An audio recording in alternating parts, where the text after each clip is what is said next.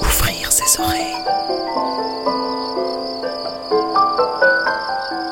Des bruits, du son, L'art de l'écoute. l'art de l'écoute. Tendez l'oreille. Tendez l'oreille. Bienvenue. Bienvenue. Bienvenue. Nous voilà Nous voilà. dans l'art de l'écoute, le créneau dédié Dans aux explorations sonores explorations sonores. Le créneau dédié aux explorations sonores. dans l'univers des sons. Une soirée à l'écoute des Des sons. sons. De l'entretien au documentaire de création. De l'improvisation collective aux expériences électroacoustiques. électroacoustique. On sort les oreilles et on pratique. Et on pratique.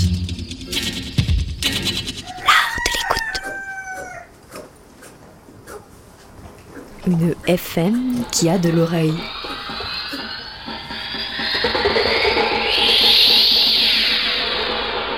Bienvenue dans l'art de l'écoute, l'émission consacrée à la création sonore et radiophonique sur Radio Grenouille.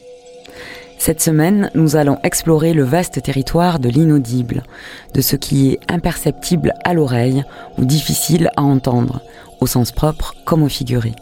Et c'est Anne-Pauline Serre, ancienne du Créadoc, master de documentaire de création à Angoulême et de passage sur le 3-8, qui a élaboré cette programmation. Merci déjà Pauline, et euh, peux-tu nous dire dans quelle direction tu es partie pour les deux heures à venir? Alors, euh, salut Chloé. Donc, euh, cette semaine, on va partir dans trois directions. Donc, l'inaudible comme limite de nos capacités auditives, l'inaudible comme choix esthétique ou normatif, mais aussi l'inaudible comme restriction de notre compréhension. Notre programmation cette semaine sera aussi éclectique que ce qu'est l'inaudible, et vous entendrez des compositions électroacoustiques, de la création sonore, un entretien, de la fiction et du documentaire. Ça va vous demander de faire un pas de côté et de décentrer votre écoute. L'art de l'écoute, tous les dimanches à partir de 20h. Écoute. J'écoute. On va commencer avec l'inaudible comme limite de nos capacités auditives. Le son qui parvient à nos oreilles est une onde, c'est-à-dire un déplacement d'énergie, sans déplacement de matière, de même que la lumière. Mais contrairement à la lumière qui se déplace aisément dans le vide, l'onde sonore, elle, a besoin d'un support pour se propager. Elle ne peut être véhiculée que de molécule à molécule, par proximité. On pourrait comparer l'onde sonore aux vagues qui se propagent à la surface de l'eau. Pas d'eau, pas de vagues. Le son, lui, se propage grâce à la vibration d'un support, et sans ce moyen de transport, il ne peut voyager. L'air est le milieu principal de la propagation des sons audibles par l'oreille humaine. Oui, nous entendons entre 20 Hz et 20 000 Hz. Il y a donc de l'inaudible partout. Mais pourtant, une absence de perception ne signifie pas une absence de son. Donc qu'y a-t-il dans ce vide auditif qui nous échappe? Christina Kubich, artiste sonore, a développé un casque audio sans fil qui permet d'entendre les champs électromagnétiques omniprésents dans notre environnement et pourtant imperceptibles à l'oreille nue. Portillon de sécurité, guichet automatique, éclairage public, Wi-Fi, caméra de surveillance. À partir de ces échantillons de sons de la ville, elle a élaboré la pièce sonore The Magnetic City. On en écoute tout de suite un court extrait.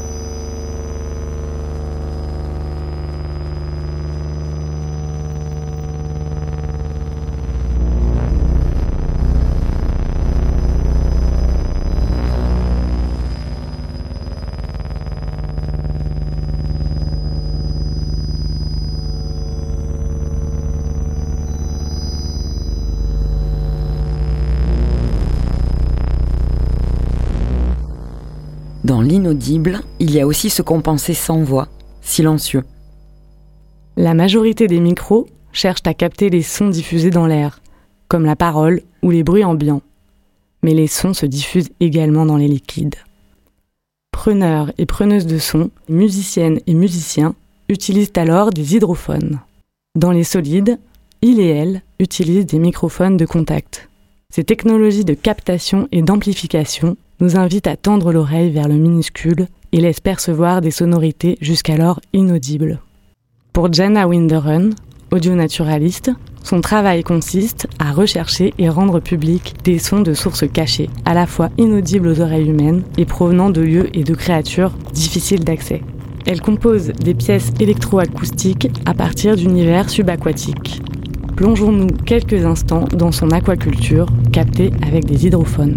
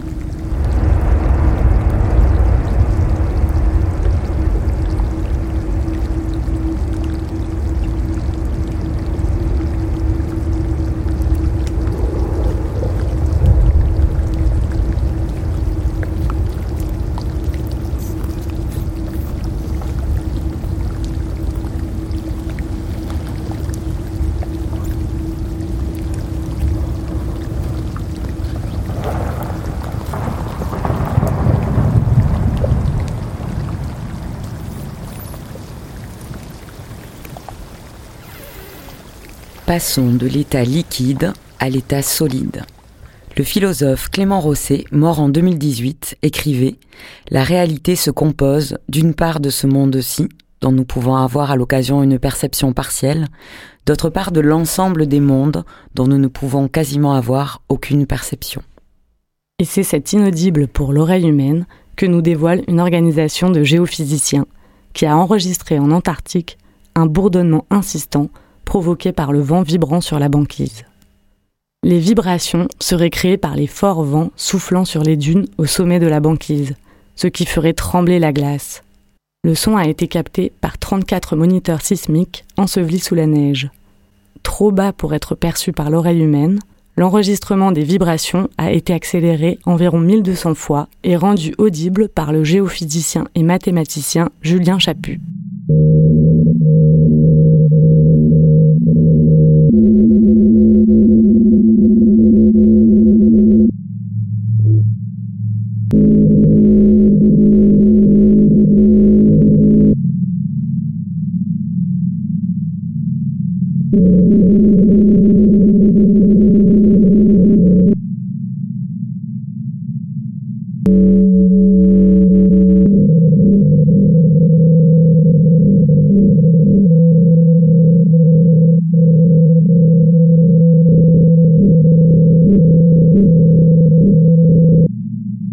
Même ordre d'idées, mais plus près de chez nous, Andreas Bick a enregistré dans les environs de Berlin les sonorités d'un lac gelé à l'aide d'un microphone sous-marin. On entend la glace qui se dilate ou se contracte et provoque l'apparition de fissures.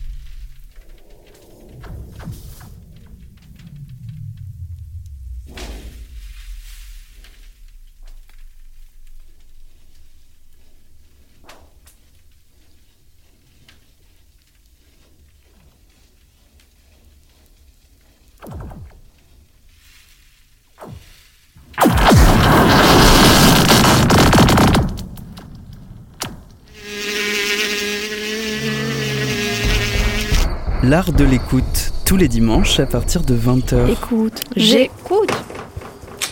On va s'intéresser maintenant à l'inaudible comme choix esthétique ou normatif, c'est-à-dire régi par des normes.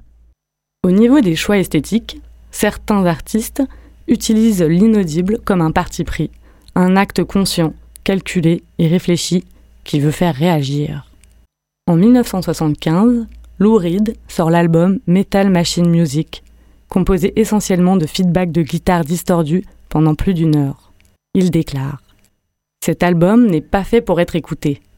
Quiconque est capable d'écouter ce disque jusqu'à la quatrième plage est encore plus malade que moi.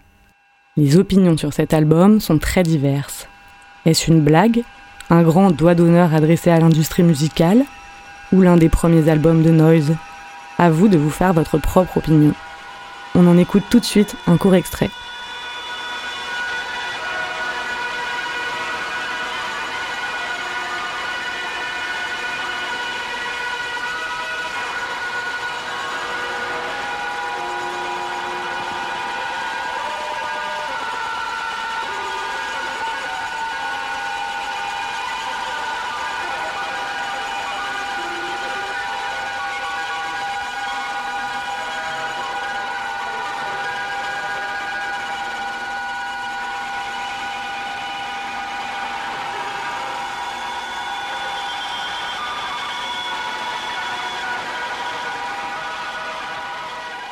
Quelques années avant l'album de Lou Reed, le compositeur américain Alvin Lucier, pionnier de la musique expérimentale, réalise la pièce I Am Sitting in a Room.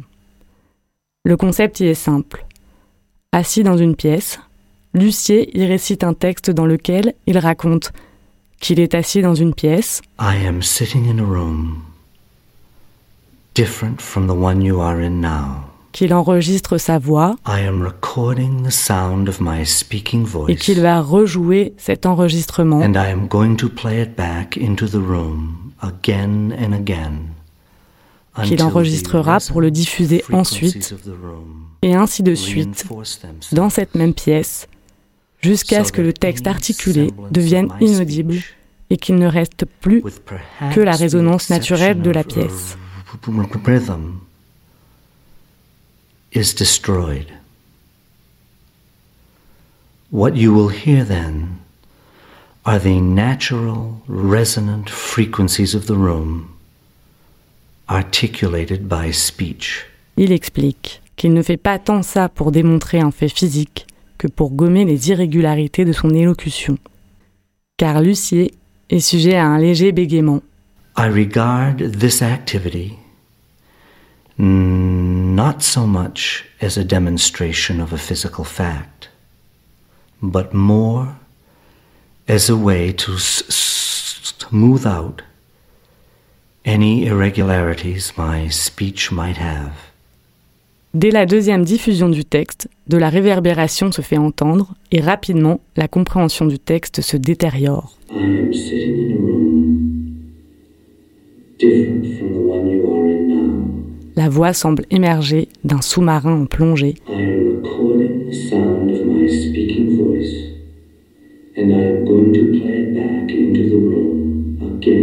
again until the resonant frequencies of the room reinforce themselves so that any semblance of my speech, with perhaps the exception of rhythm, is destroyed. What you will hear then are the natural resonant frequencies of the room, articulated by speech. I regard this activity not so much as a demonstration of a physical fact, but more as a way to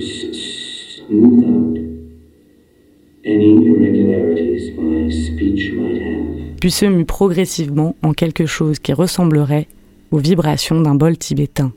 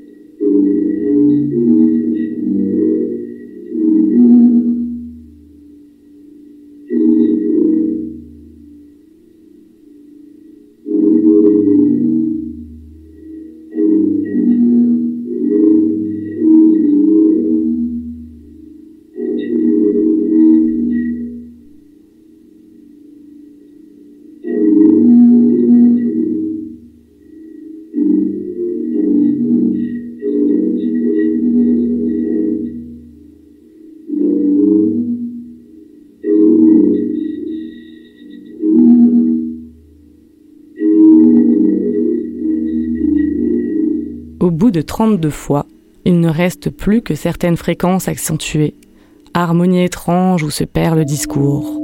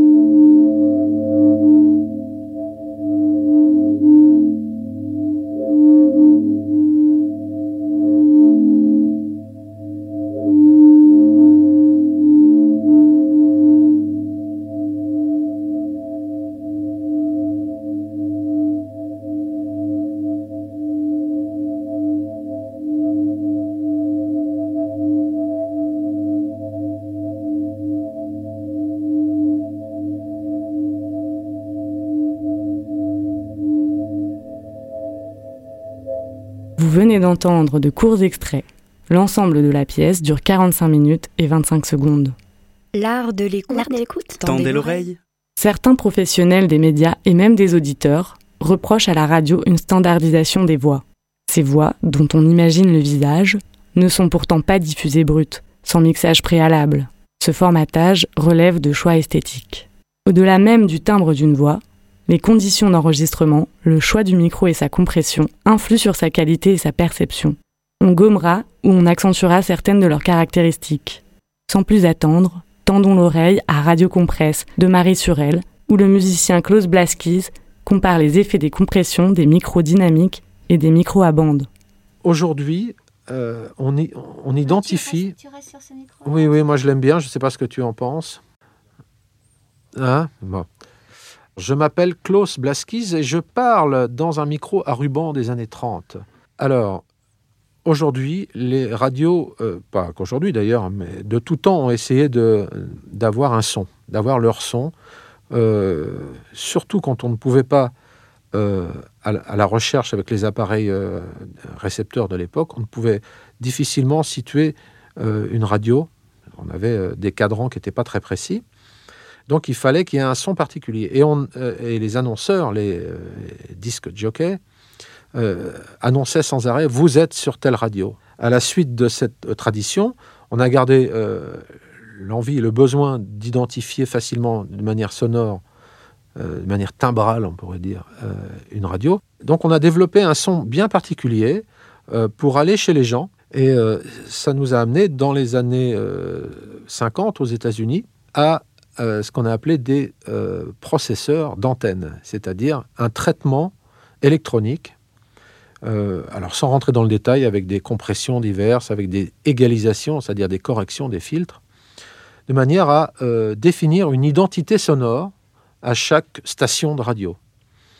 Alors le micro entrait en jeu, mais c'était beaucoup l'intervention de ce qu'on appelle le processeur d'antenne. Donc on pouvait reconnaître, on disait ah je suis bien sur sur euh, KGMF. Euh, on a utilisé des méthodes maintenant différentes euh, qui sont euh, plutôt de l'ordre de la compétition au niveau sonore. Euh, alors je, m'explique, Euh, on n'entendra pas plus fort, euh, les niveaux sont plus ou moins calibrés. Par contre, avec des artifices tels que la compression, compression, expansion et certaines corrections, euh, on va obtenir un effet de présence plus important, puisque les sons les plus faibles vont être remontés. Donc, euh, on peut imaginer qu'un speaker n'aura jamais de faiblesse. Euh, il va apprendre à parler sans laisser de blanc, comme je viens de laisser, pour que les gens ne décrochent pas et ne zappent pas sur une autre station. Et euh, on va obtenir maintenant des hérésies totales du point de vue sonore qui font que le son est tellement compressé que tout est passé à la moulinette et que c'est totalement inaudible. Enfin, selon moi. C'est-à-dire que c'est un son qui n'a plus rien à voir avec l'origine des sons. La voix est totalement artificielle. Euh, là, on est sur un micro à ruban qui n'est pas compressé.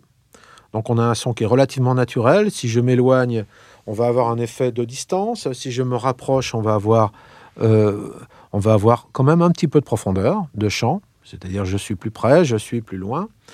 Et on va passer immédiatement sur un micro, à, micro dynamique qui est extrêmement com- compressé, mais pas beaucoup plus, et même peut-être moins que sur certaines radios. Je passe donc sur un micro qui est très compressé. Est-ce que vous m'entendez, mesdames et messieurs? Bonjour, je suis euh, euh, ici sur une radio FM et nous allons vous présenter le dernier, la dernière chanson sur le dernier disque qui fait poum poum. Et je reviens enfin à respirer sur un micro qui est beaucoup plus naturel. Je reviens là-dessus, c'est très fatigant puisqu'on n'a absolument pas le- la possibilité de respirer, que toutes les attaques sont complètement euh, euh, arasées, qu'il n'y a aucun silence possible puisque quand je vais m'arrêter de parler très fort, on aura autant de niveau que quand je parle plus fort. Tout est aplati euh, extrêmement et même quand je parle doucement, on a toujours le même niveau relatif. Je peux m'éloigner, je vais avoir euh, pratiquement aucun effet de distance et quand je me rapproche, on n'aura pas d'effet beaucoup plus fort. Par contre, le son va être de plus en plus compressé avec des effets élastiques là, je suis euh, absolument euh, sur euh, France Inter. Nous sommes au Parc des Princes et voilà, je suis près de la cellule pour éviter qu'il y ait du bruit d'applaudissements et des hurlements et voilà. Et c'est parfaitement fatigant puisqu'on on obtient un résultat plat où on n'a aucune respiration comme avec ce micro-là où d'un seul coup on peut se permettre de faire des silences parce que les silences ont un, sens, une valeur. Donc ça fait une différence entre, euh, entre un animateur qui dit quelque chose, qui commente ou qui, euh, euh, qui réfléchit, qui a, qui a pensé, qui a donc émis un sens avec son message sonore, Arte. qui a une intention. Radio. avec face à d'autres qui n'ont pas d'autres intentions que de remplir remplir l'espace sonore. Point com. C'est vraiment deux choses totalement différentes. La création radiophonique est régie par des normes et une attention toute particulière à l'audibilité lors de l'enregistrement du son. En théorie, le matériel de captation se doit d'être le plus discret possible. Il ne doit pas produire de son lui-même. S'il y a du vent, le micro sera coiffé d'une bonnette. Les bruits de câbles seront coupés au montage et l'on parlera de son parasite. Une prise sous-modulée ou saturée sera bonne à jeter. Tout est mis en place afin de faire oublier à l'auditeur que ce qu'il écoute n'est pas réel. Il s'agit pourtant de la reproduction d'un fragment de la réalité. Certains auteurs et certaines autrices s'amusent ainsi à faire sauter le verrou de cet inaudible normatif. C'est le cas de Thomas Guillot-Bataille, responsable des audioblogs d'Arte Radio, qui a réalisé un épisode de Micro-frottoir. Il y enregistre le bruit que provoque la rencontre entre un micro et de multiples objets.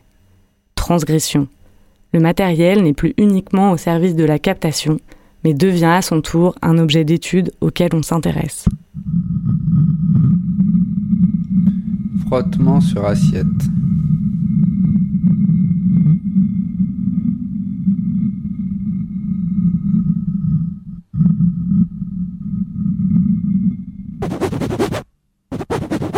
toile de chaise longue.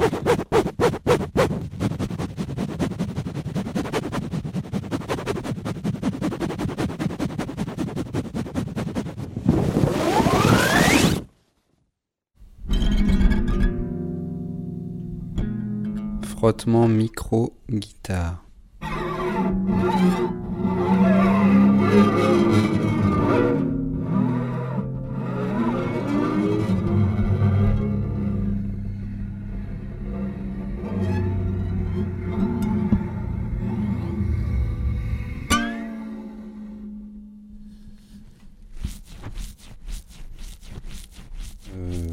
sur éponge.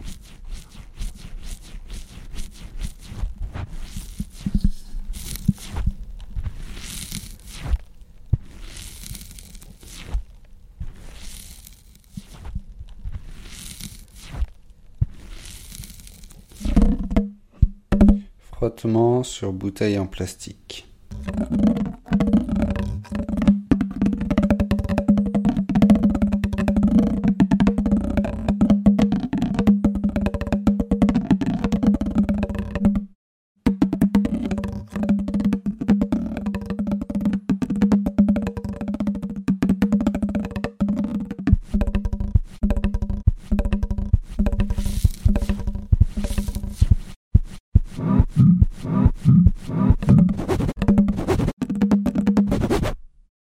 you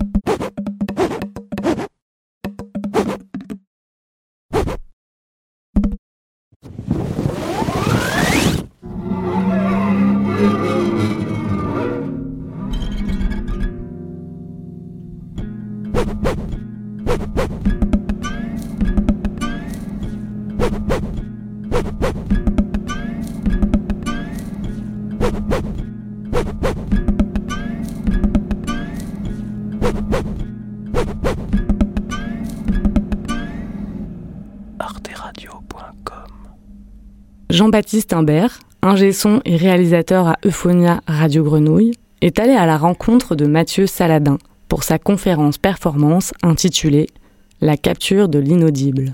On passe les 15 prochaines minutes en leur compagnie.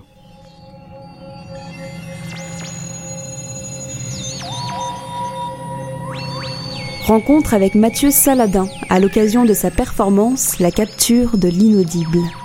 Simulacre de conférence qui expose et analyse de manière critique la technologie du MP3, cette performance s'appuie sur un logiciel de conversion MP3 créé pour l'occasion. À l'issue de cet entretien, vous pourrez en réécouter un extrait passé au filtre de ce convertisseur.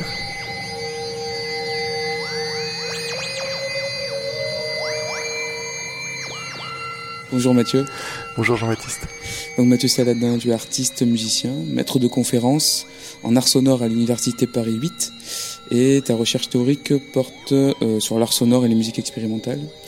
Et donc à Marseille, tu es venu pour euh, une conférence donc à l'Imera euh, où nous sommes pour cet entretien dans le cadre du cycle pratique de l'écoute, écoute des pratiques numéro 14 donc l'IMERA, c'est l'Institut d'études euh, avancées ici euh, au Palais Longchamp à Marseille. Euh, mais tu as également performé la capture de l'inaudible. Et la capture de l'inaudible, donc c'est une, une forme que tu as présentée au, dans le lieu qui s'appelle bruit de fond. Est-ce que tu peux nous présenter alors ce protocole et euh, peut-être l'édition qui va avec et de quoi il s'agit Alors oui, c'est alors au départ c'est euh, c'est une performance. Euh, c'est pas un protocole. C'est en fait c'est un logiciel. Euh, qui a donné lieu à deux choses. Au départ, qui a été conçu pour une performance, et puis je crois que c'était en 2015, et, euh, et qui euh, a récemment donné lieu à une édition parue sur le label Art Kill Art en 2019. C'est une performance qui, qui cherche à, à problématiser, à interroger le, le rapport à l'inaudible dans nos sociétés actuelles, c'est-à-dire l'inaudible à la fois compris comme euh, ce qui échappe euh, à l'écoute euh, humaine dite normale, selon les cadres de, l'écoute médicale, on va dire, quoi, c'est-à-dire une approche féminologique de l'écoute perceptive, où l'oreille humaine ne peut entendre qu'un certain spectre, constitué habituellement entre 20 Hz et 20 000 Hz, mais en réalité personne n'entend sur ce spectre-là. Ce qui fait par exemple dire à Jonathan Stern qu'on euh, est tous euh, malentendants. Euh, et, et l'inaudible est aussi compris dans cette performance d'un point de vue politique au sens de, de tout ce qui échappe à, l'entendement d'un groupe, d'une communauté, d'une société, quelle qu'elle soit. Et, la performance essaye de, de problématiser ce rapport-là très poreux entre euh, une approche féminologique et euh, une conception politique de, l'inaudible. Et pour ça euh, prend un médium, un média, qui n'est qu'un prétexte mais qui est un prétexte assez intéressant, qui est le MP3, qui est un format de compression que tout le monde connaît, euh, compression dite euh, destructive, c'est-à-dire que quand on compresse un MP3, on ne peut pas revenir en arrière pour récupérer les, données qui ont été euh, compressées. Et donc pour, pour cela, en fait, j'utilise un logiciel qui a été créé pour l'occasion, qui est un encodeur, en gros, donc qui s'appelle la capture de l'inaudible, et qui, est un encodeur MP3 inversé, c'est-à-dire qui fait l'exact inverse euh, de, euh, de l'encodage MP3 qui suit tous les algorithmes du MP3, mais euh, en, gros, c'est-à-dire qui, qui ne garde que ce que le, la compression MP3 supprime. Mais donc tu relèves en fait dans cette performance ce qui est détruit, ce qui est caché, tu en, tu en, tu en tires le, la conclusion que pas forcément on nous cache des choses, mais on préécoute à notre place. Oui, c'est exactement ça. Le MP3, il est intéressant. Euh, disons, il est, euh, il est symptomatique euh, de, des technologies contemporaines. Euh, et ça, euh, là, je, veux, je, reprends une expression de, de notre Jonathan Stern de nouveau, disons qui est un, voilà, qui est un penseur, qui a un théoricien, qui a beaucoup travaillé sur, les, sur le MP3, sur son histoire une grande histoire, parce qu'il remonte jusqu'au 18e, quoi, une histoire de la compression, en fait, une histoire d'économie politique de la compression. Et, euh, en fait, euh, le, le, le, MP3 euh, participe euh, de ce qu'on appelle les, technologies de perception et euh, des technologies qui sont de plus en plus présentes euh, dans notre quotidien et qui sont des technologies qui ne se contentent pas simplement de, reproduire et d'informer euh, le réel, mais qui, on n'est pas du tout dans l'analogique ou quoi que ce soit, mais qui anticipent les défaillances de la perception humaine pour réduire le poids des données, par exemple, ce genre de choses, mais bien sûr qui répondent aussi d'une idéologie, qui, ne serait-ce que celle qui est de l'anticipation, d'une perception quelle qu'elle soit. Et, et donc, puisque l'écoute humaine est défaillante et ne va pas entendre certaines fréquences situées aux extrémités du spectre, mais aussi avec des, ce qu'on appelle des effets de masque, quand des sons simultanés, deux sons simultanés euh, avec différents volumes sont émis, euh, le son le, le, plus fort est celui qui est entendu et pas le son le plus faible. Donc le son plus faible est, supprimé. Il y a la même chose d'un point de vue temporel.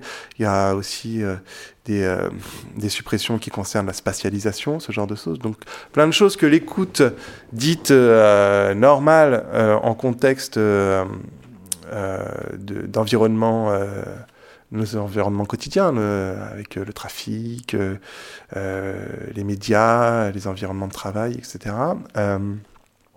sont, des, sont des environnements dans lesquels l'écoute ne cesse de filtrer. Et donc le MP3 anticipe ce filtre. C'est toute l'idéologie on trouve des origines dans la cybernétique et avant du,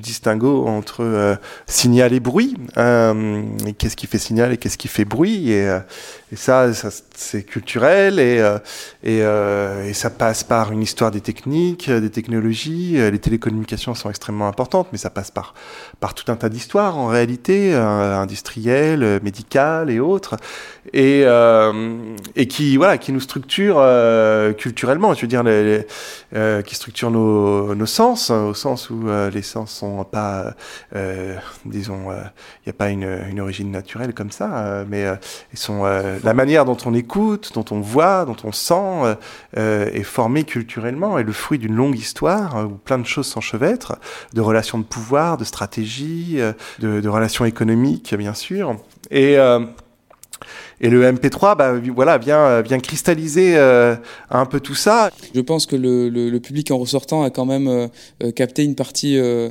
euh, pédagogique sur exactement le, la technicité du MP3, comment ça fonctionne, et, repart avec une idée aussi un peu plus précise de ce qui manque ou ce qui manquerait quand il écoute du MP3 ou quand il fera l'acte aussi de de transformer un fichier en MP3. Moi, ça m'a évoqué une certaine écologie du sonore. Alors, pas une écologie sonore au sens du, du paysage sonore qui fait appel au son de la nature, justement des captations très, euh, euh, très, très fluides et très claires de sons euh, dits naturels, mais plutôt l'écologie au sens de, sa première définition, de resituer l'individu au centre de son écosystème en fait, et notre écosystème étant dans une société technologique euh, de consommation, la circulation de, données, en fait, euh, j'ai l'impression que la, la, au-delà de la vertu de la démonstration pédagogique de la technicité du MP3, euh, ça, ça, ça, montre et ça démontre aussi euh, qu'on est vraiment au centre d'un d'une grande circulation de données qui exige en fait toute cette, euh,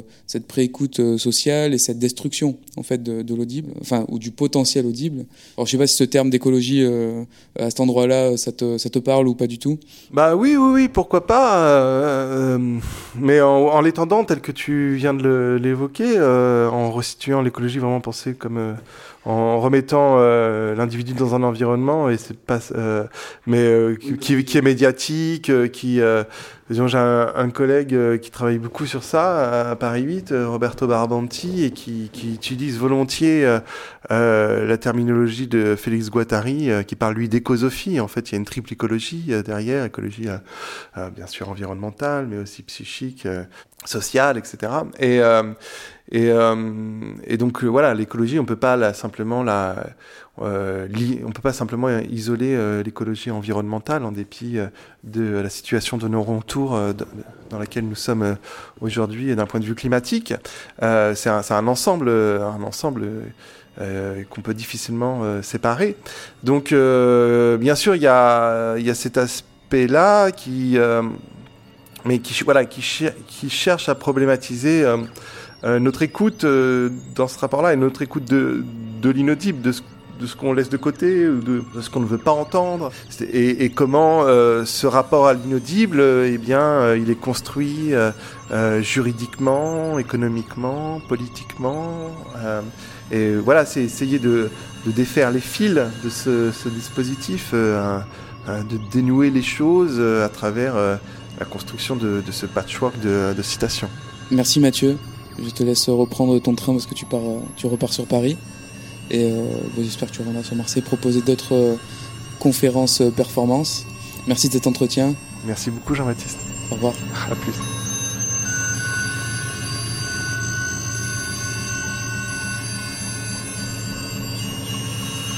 C'était un entretien avec Mathieu Saladin à l'occasion de sa performance La capture de l'inaudible, programmée par Elena Bicerna du collectif La Membrane à la galerie Bruit de Fond à Marseille. À l'image de la conversion de la captation sonore opérée pendant la performance La capture de l'inaudible, voilà quelques minutes de cet entretien avec Mathieu Saladin, filtré par le logiciel proposé par l'artiste, laissant à notre écoute les fréquences supprimées par une compression MP3 classique. Voilà donc ce qui nous est donné comme inaudible.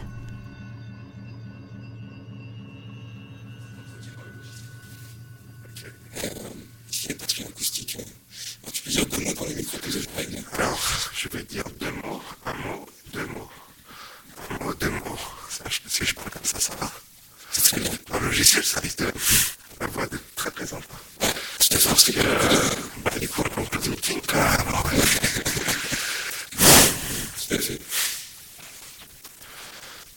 alors, je pense que ça sera plus, comme je vais mettre, donc je dois proposer cette petite, euh, cette petite discussion, juste que je, là, j'enregistre la présentation, une petite avec euh, deux, trois, peut-être deux, trois derniers, euh, derniers travaux. Je prends le micro. Donc, elle verra avec Mathieu Sac dans son magnifique, euh, dans son magnifique bureau. Bonjour Mathieu. Bonjour Jean-Baptiste.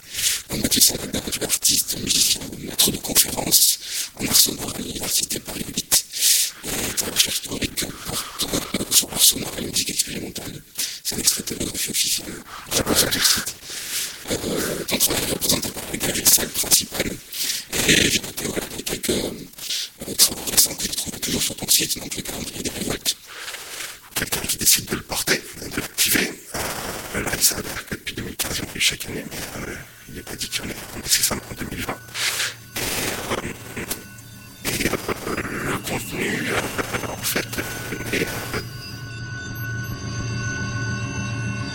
La capture de l'inaudible, Mathieu Saladin. Entretien réalisé par Jean-Baptiste Imbert. Conversion effectuée avec le logiciel inaudible aux éditions Art Kill Art.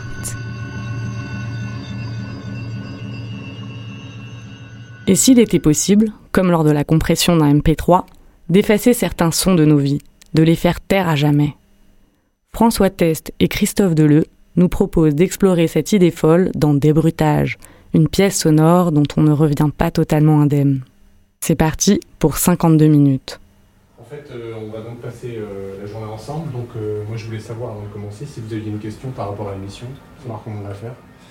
Euh, ben, D'abord, j'aimerais bien euh, te, te- te proposer. Enfin, d'ailleurs, je peux te tutoyer. Oui, y a pas, pour moi, il n'y a pas de Euh, j'aimerais bien te proposer un texte dans lequel je me retrouve. Voilà, je vais te le lire. Quand j'entends une voix, je respire une odeur. Elle raconte comment on est, d'où on vient. Si on aime, si on ment, si on refuse. Comment voulez-vous qu'une parole ne soit pas enracinée? C'est toute ma problématique. Les paroles des gens sont enracinées dans la terre des hommes et dans le soleil. Ouais, Parfois dans les hôtels, enfin moi je les trouve partout. Comme le feu, voilà, l'énergie. La parole danse et elle est immobile comme le centre de la roue. Voilà, c'est la balle de ping-pong. Je suis fait de la mémoire d'autrui, de ceux qui sont enracinés en moi. Ça c'est un peu mon problème aussi, ça veut dire que j'en prends un peu trop parfois. Mais je t'expliquerai après. Moi ce que j'aime bien, c'est que tout le monde raconte en même temps. Tout le monde est responsable de tout le monde, tout en étant toujours seul. On est toujours seul à entendre. que ce soit dans mon métier ou dans le que je sois citoyen, je trouve qu'on est toujours seul euh, face à sa propre écoute. Débruitage. Christophe Deleu, François Test. Tiens, viens écouter. T'entends là, c'est très calme, très très calme. C'est un peu une ville muette comme ça. Enfin, il y a peu, mais c'est très loin quoi. Il est encore tôt. hein. Ouais. Mais bon, si c'était comme ça tout le temps, j'aurais pas de boulot. hein. En fait, le plus dur dans, dans ce métier, c'est de pouvoir euh, débrayer, quoi, de s'arrêter. quoi. Ça, c'est un truc terrible, quoi. Je, je- je travaille là-dessus en ce moment. Qu'est-ce que vous n'arrivez pas à faire? Ben, c'est un peu. les oreilles ont pas de paupières, quoi. Et ça rentre tout le temps, et c'est. Parfois, c'est lourd, quoi. Le, professionnel continue à la maison. Et ça, c'est compliqué. Par exemple, la dernière fois, j'étais dans le train, et il y a. euh, train couchette, euh, et euh, il y a deux femmes, et. euh, J'entends des chuchotements, quelque chose de très agréable, musical. Euh, quasi des bruits de bouche, quoi, des, petites lèvres, euh, magnifique, comme une berceuse. Et puis un type qui rentre, euh, grosse voix, grosse blague, etc. Donc tout s'arrête. euh, et, enfin, je sais pas si je peux le dire, mais j'ai pensé à débruiter le mec. Voilà. Et bah, mais je, bah, je l'ai pas fait parce que professionnellement c'est pas possible, mais ça m'a traversé l'esprit quand même. Enfin, si je commence à faire ça, il y a plus de limite, quoi. Ouais. Qu'est-ce qui se passe? Non, non, non, non. J'ai tout débruité hier, c'est pas possible. Non, plus j'ai pas mon matos avec moi, donc je peux. Je peux te rappeler plus tard, mais là c'est pas possible. Ouais. Ok. Ouais, salut. Ça, je dois te raconter, c'est encore euh, une autre histoire, quoi. Enfin, j'adore, hein, c'est pas ça, mais euh, elle est compliquée, quoi. Elle appelle tout le temps. euh, je crois à son histoire, hein, c'est pas ça, mais euh, c'est exagéré, quoi. Je veux dire, je suis passé hier, c'est qu'elle, il y a un- enfin, je sais bien ce que je fais, il y a un problème, quoi. Voilà. Mais bon, de toute façon, on doit y aller. Euh, je voulais encore te faire écouter des choses, mais euh, c'est pas possible parce qu'il y a un une carte mémoire, une carte que j'ai perdue. Je sais pas où je l'ai foutue, mais bon, on regardera tout à Vous allez l'heure. regarder, vous allez prendre le temps de chercher Ouais, attends, je prends le Sorovac. Euh, moi, j'ai cherché hier, mais j'ai pas trouvé, et je sais pas où elle est, mais bon, je, vais, je peux pas l'avoir perdue. Comment on fait en fait On vient avec vous Ouais, ouais, ouais, ouais, bien sûr, bien sûr, bien sûr. Faites, euh,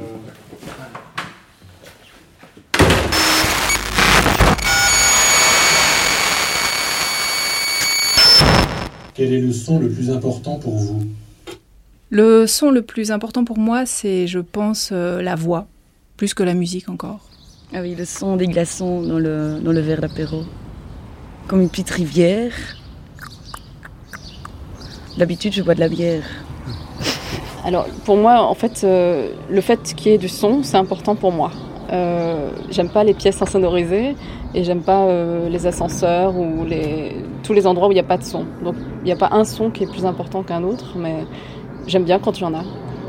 Euh, pour moi, clairement, c'est le battement du cœur, qui à la fois d'un point de vue euh, imaginaire me fait partir très très loin, et qui au niveau émotionnel m'émeut profondément. Alors le son le plus important pour moi, euh, j'ai beaucoup réfléchi, je me suis dit que ce serait le, son du toucher euh, de la peau. Parce que c'est celui qui me permet de me sentir vivante.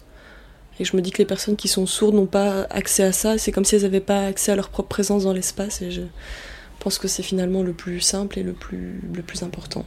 Le son, ça m'intéresse très peu et d'être confronté à des patients comme ça, euh, enfermés dans le son. Ce qui m'intéresse, c'est plutôt la parole. Le langage, c'est, après tout, c'est, notre métier. Comme disait Heidegger, le langage, c'est la demeure de l'être. C'est surtout ça qui m'intéresse. Moi, je serais plutôt pour qu'on s'assoie, hein, si tu veux. J'aime bien venir ici avant de, de partir bosser. C'est assez calme, et donc, euh, comme je sais que je vais être confronté à plein de, de nuisances ou de sonores toute la journée, euh, voilà, je prends du temps ici.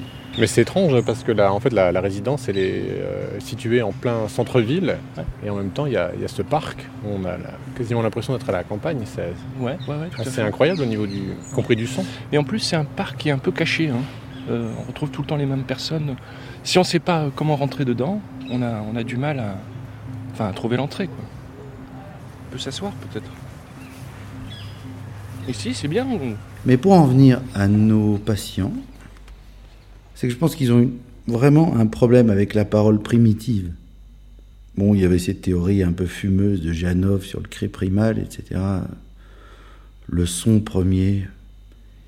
Mais je crois que ça peut être un petit peu quand même lié à ça. Sans doute euh, des enfants qui ont pas, à qui on n'a pas parlé, donc euh, qui sont restés euh, dans l'entre-soi et qui euh, ne supportent pas le son de l'extérieur pour le coup. Quels sont les, les lieux que vous débrutez principalement? Bah, ça dépend, hein, j'ai un peu de tout. Euh, bon, j'ai déjà fait des cinémas, des musées aussi. Tellement de conneries parfois qui se disent devant les toiles que le conservateur il aime pas trop, donc il préfère nettoyer de temps en temps. Est-ce qu'on peut débruiter un, un bruit d'hélicoptère? Ouais, tout à fait. Bon, C'est- parce que là il est, il est très haut cet hélicoptère. Ouais, mais c'est bah, pas, la- c'est pas la hauteur parce qu'il a, il a de la puissance. Donc euh, c'est faisable. Le problème, c'est qu'il bouge beaucoup. Voilà. Alors des fois, on rate un morceau. On peut avoir une sorte de queue de son qu'on n'aura pas pu euh, aspirer. Donc qu'est-ce qu'on fait d'autre euh, Est-ce qu'il y a des lieux euh, chargés d'histoire par exemple euh, ben, Par exemple, le musée, c'est vrai que c'est chargé d'histoire parce qu'il y a tellement de gens qui sont passés devant les toiles qu'il y a des histoires qui se sont accumulées, toujours au même endroit. Alors ce qui est rigolo, c'est que parfois ils ont déplacé les toiles et donc les histoires ne correspondent plus à la toile qui est en face de le- de- des bruits, des résidus. C'est pas qu'ils entendent, mais c'est une impression d'écrasement, de dépression. Ça peut même arriver jusqu'à une forme d'irritation. L'air semble grinçant, comme ça, un peu râpeux.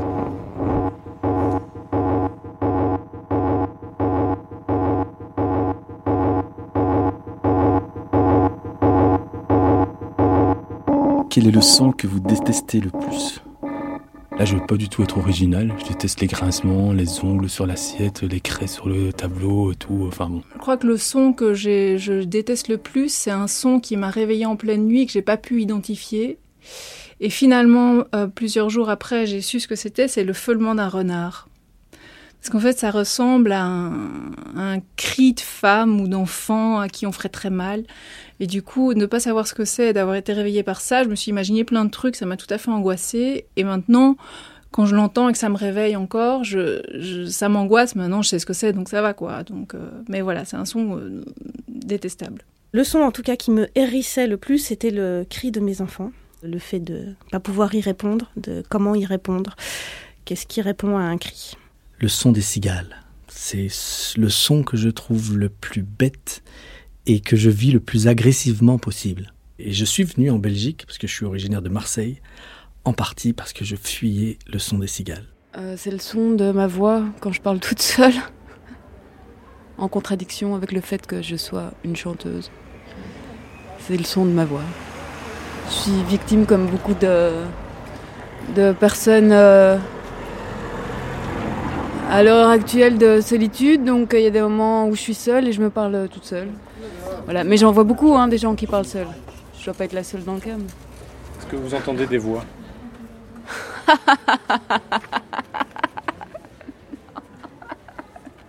Non, j'en suis pas à ce stade. Non, non, à part ma voix, j'entends pas d'autres voix. Non, j'en suis. Non, non. Non. Non. Non.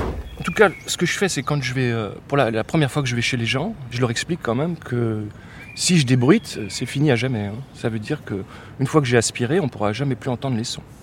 On peut toujours ajouter euh, du lait dans le café, mais pour le retirer, c'est compliqué. hein. Et quand vous leur dites ça aux gens, il y, en a qui changent d'avis, qui veulent plus que vous débrutiez. Euh, ça m'est arrivé. Je me souviens d'une dame avec son chien. Euh, elle l'entendait encore. Elle voulait vraiment en finir. Et puis, quand je lui ai dit qu'elle pourrait jamais plus l'entendre, du coup, elle n'a pas voulu. Il était mort en fait. Oui. Ouais, Elle n'a pas voulu. Elle n'a pas eu. Elle n'a pas eu la force. Les gens sont pas habitués non plus. C'est comme c'est un, un- un nouveau métier. Ils se rendent pas compte que des sons avec lesquels ils vivent depuis toujours vont euh, d'un seul coup disparaître. hein. Il y a de- toujours de l'affect hein, avec le son.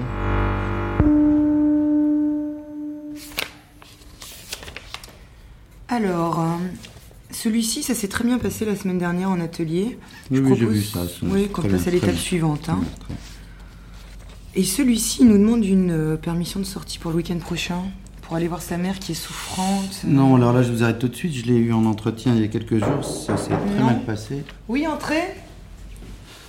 Ah, monsieur Gilson. J'ai eu un appel de la voisine et je voudrais absolument aller débruiter là. Si c'est possible, je sais pas si l'agenda le permet, mais plutôt méthode euh, Murray Schaeffer. C'est vrai qu'on en a vaguement parlé la dernière fois qu'on s'est vu, mais le projet n'était pas complètement clair euh, ni très concret. Bah, euh, plutôt attaquer euh, donc par les fonds d'air dans un premier temps, et puis après, s'il y a des signaux, des récurrences, hop, j'aspire quoi. Non, mais là, écoutez, monsieur Gisson, on est en plein travail. Et euh, je propose que. Charlotte, peut-être que vous pourriez vous occuper de ça. Que monsieur Gilson fasse une petite note, un petit texte sur son histoire de débruitage, débruiteur, je sais pas comment vous appelez ça. Débruitage, débruitage. Mais euh, peut-être que vous pourriez préparer ça pour la, notre Bah, pour séance notre de vendredi. séance. Si vous voulez. On fait comme ça Voilà, ça, c'est très, très, très, Très bien. Très bien, très bien. Bah, merci. À vendredi alors.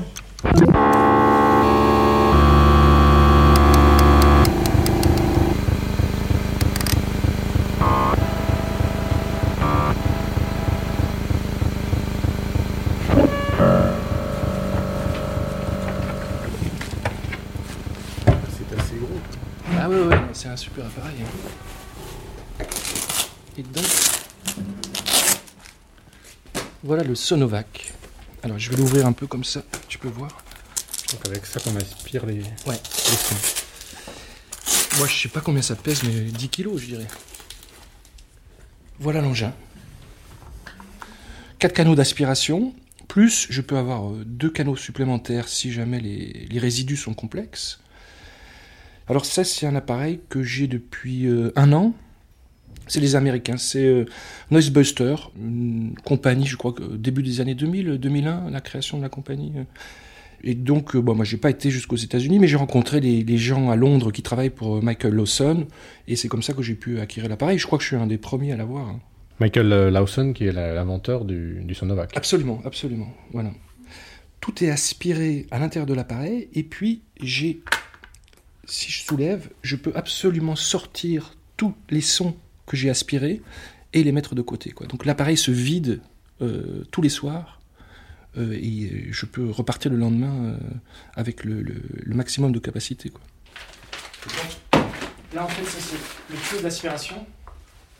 Donc voilà, c'est tout simple. hein. Je le branche à l'appareil. Je vais tendre le tuyau d'aspiration vers le résidu sonore.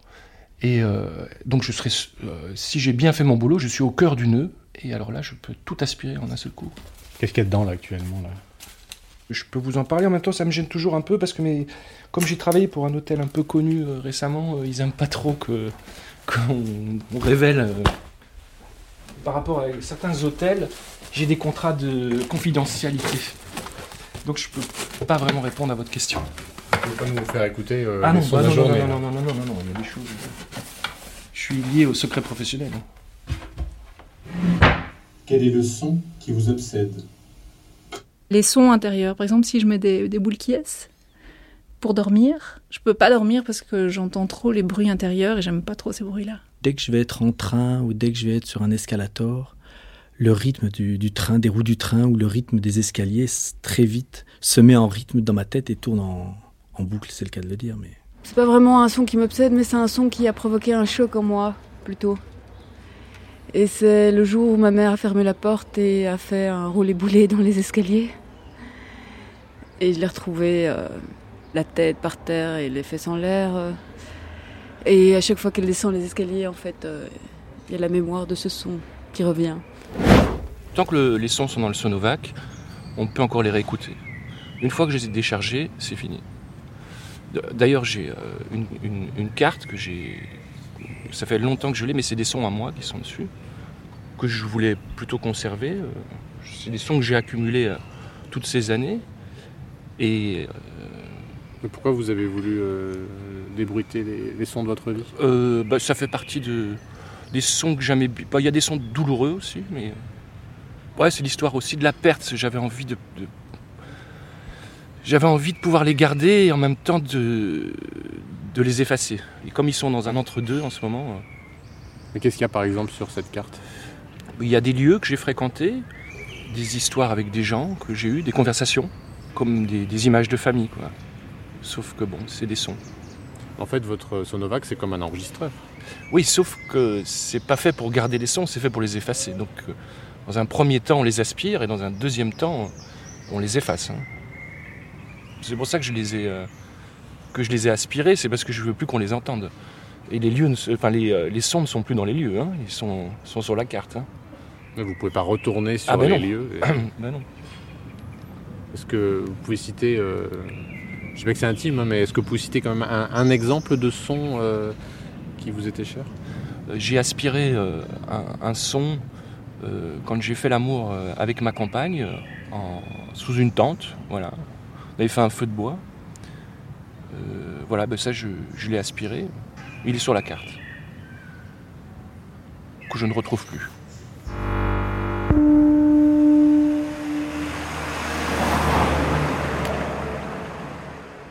Monsieur Vaujour, euh, on vient de, de voir un patient, là, monsieur Gilson, avec Mhm. un appareil euh, d'enregistrement. Euh, vous pouvez nous en dire un peu plus? Oui, ça vous étonne? Mais qu'est- qu'est-ce qu'il veut faire exactement? Ah, moi je ne sais pas. Nous sommes hostiles à aucune pratique. Donc euh, nous ne sommes pas là pour euh, dire aux patients comment ils doivent sortir de leur euh, psychose, appelons ça comme ça. Si M. Gilson veut enregistrer le monde, Enfin là, il parlait pas de- d'enregistrement, il parlait de débruitage. oui, mais vous savez ce que ça veut dire, des bruitages, vous? Moi pas. Mais j'accepte tous les néologismes. Mais qu'est-ce que ça veut dire? Mais si vous voulez, je peux vous répondre en termes nietzschéens. En termes de force, si l'expression permet une restauration de ses forces, alors la révélation de soi instaure de nouvelles forces. Et c'est alors un espace libre pour la création. C'est clair, non? Charlotte, on va continuer à voir nos dossiers. J'ai reçu la note de Monsieur Gilson, il me l'a rendue hier soir, illico presto. Pas- Si vous voulez, je peux vous lire euh, le premier passage, Mhm. histoire de vous donner un peu une idée. Alors, Débruiteur, un métier nouveau qui nous vient des USA suite à l'invention de Michael Lawson qui a créé la société Noisebuster. Le bruit est le fléau du 21e siècle. La prestation est encore onéreuse, mais devrait dans les années à venir se démocratiser. Cette société a d'abord créé des succursales au Royaume-Uni et arrive sur le continent par la Belgique. Ouh là là, qu'est-ce qu'il nous a fait là, notre Gilson? Euh, Les bruits dérangent les gens, il y en a partout et tout le temps. Ça les stresse. Ça a un effet sur le comportement. C'est pas mal vu ça. Le bruit est une bactérie, un agent infectieux qu'il convient d'éliminer. Il y a trop de son. Grâce au Sonovac, on peut désormais vivre en toute quiétude sonore. Eh ben, Au moins, il pense pas qu'à lui, il essaye de sauver les gens. Attendez, attendez, ça continue. Le débruiteur est un expert, il a une oreille. Il aide les gens à identifier les sons qui les perturbent. Là où les clients n'entendent qu'un son indéterminé lointain, le débruiteur entend tout de manière très distincte. Ça va pas du tout en ce moment. Il faudrait créer un service municipal d'évacuation sonique. Écoutez-moi ça donc.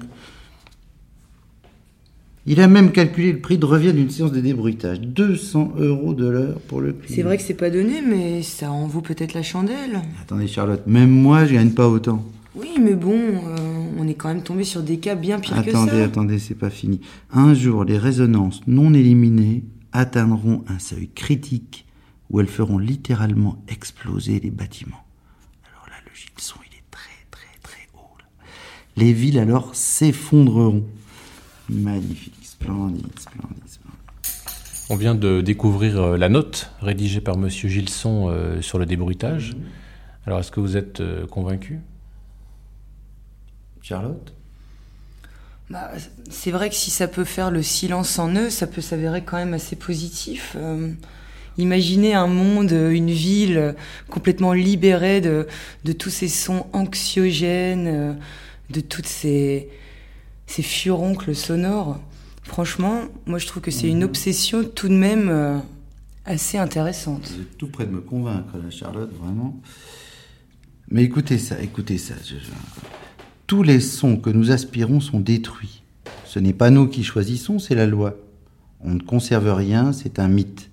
On détruit tous les sons qui ont été absorbés par le Sonovac. Point. Il est très légaliste, notre débruiteur, vous trouvez pas? Quels sont les sons que vous voudriez oublier, voire faire disparaître de votre mémoire Il y a quelques années, j'étais sur, euh, sur la route, sur l'autoroute, euh, embouteillé avec euh, ma compagne. Puis il y avait un accident de voiture assez récent, avec les victimes encore dedans. Les flics faisaient passer, donc il n'y avait rien à faire, on ne pouvait pas intervenir, mais il y avait des gémissements qu'on entendait très distinctement parce qu'on allait pas très vite. Et des gens qui appelaient, qui attendaient les secours. Et cette voix, c'est un son... complètement bouleversant dans qui nous aurait laissé démunis, touchés, et puis il fallait continuer la route et euh, voilà, on a décidé de pas en parler. Euh, ça, c'est très simple. C'est un cri que j'ai entendu une fois euh, quand je dormais. Et je ne sais pas si je l'ai vraiment entendu, mais en tout cas, ça m'a réveillée. Et euh, après, il y a eu un, un grand plouf dans l'eau. J'habitais à côté du Rhin. Et voilà, je ne sais pas ce qui s'est passé. Je ne suis même pas sortie, mais ça, c'était un bruit terrible. Quels sont les sons que vous voudriez oublier, voire faire disparaître de votre mémoire? Bah, je vais répéter le son des cigales.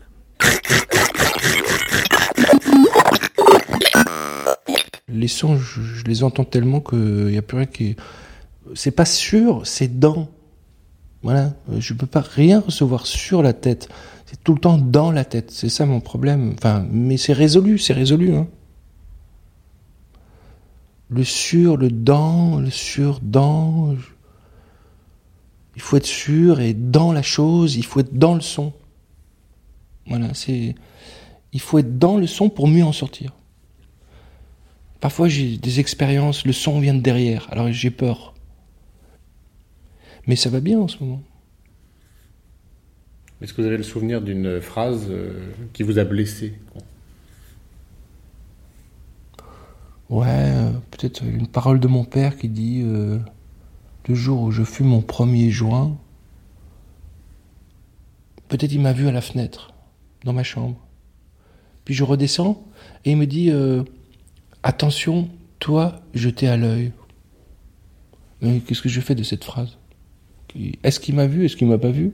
Il m'a à l'œil. Bah, il aurait dû me dire bah, attends, t'as fumé, t'as pas fumé? Enfin, je peux rien en faire de cette phrase. Toi, je t'ai à l'œil. C'est un peu le doigt et l'œil. Et il parle pas de l'oreille.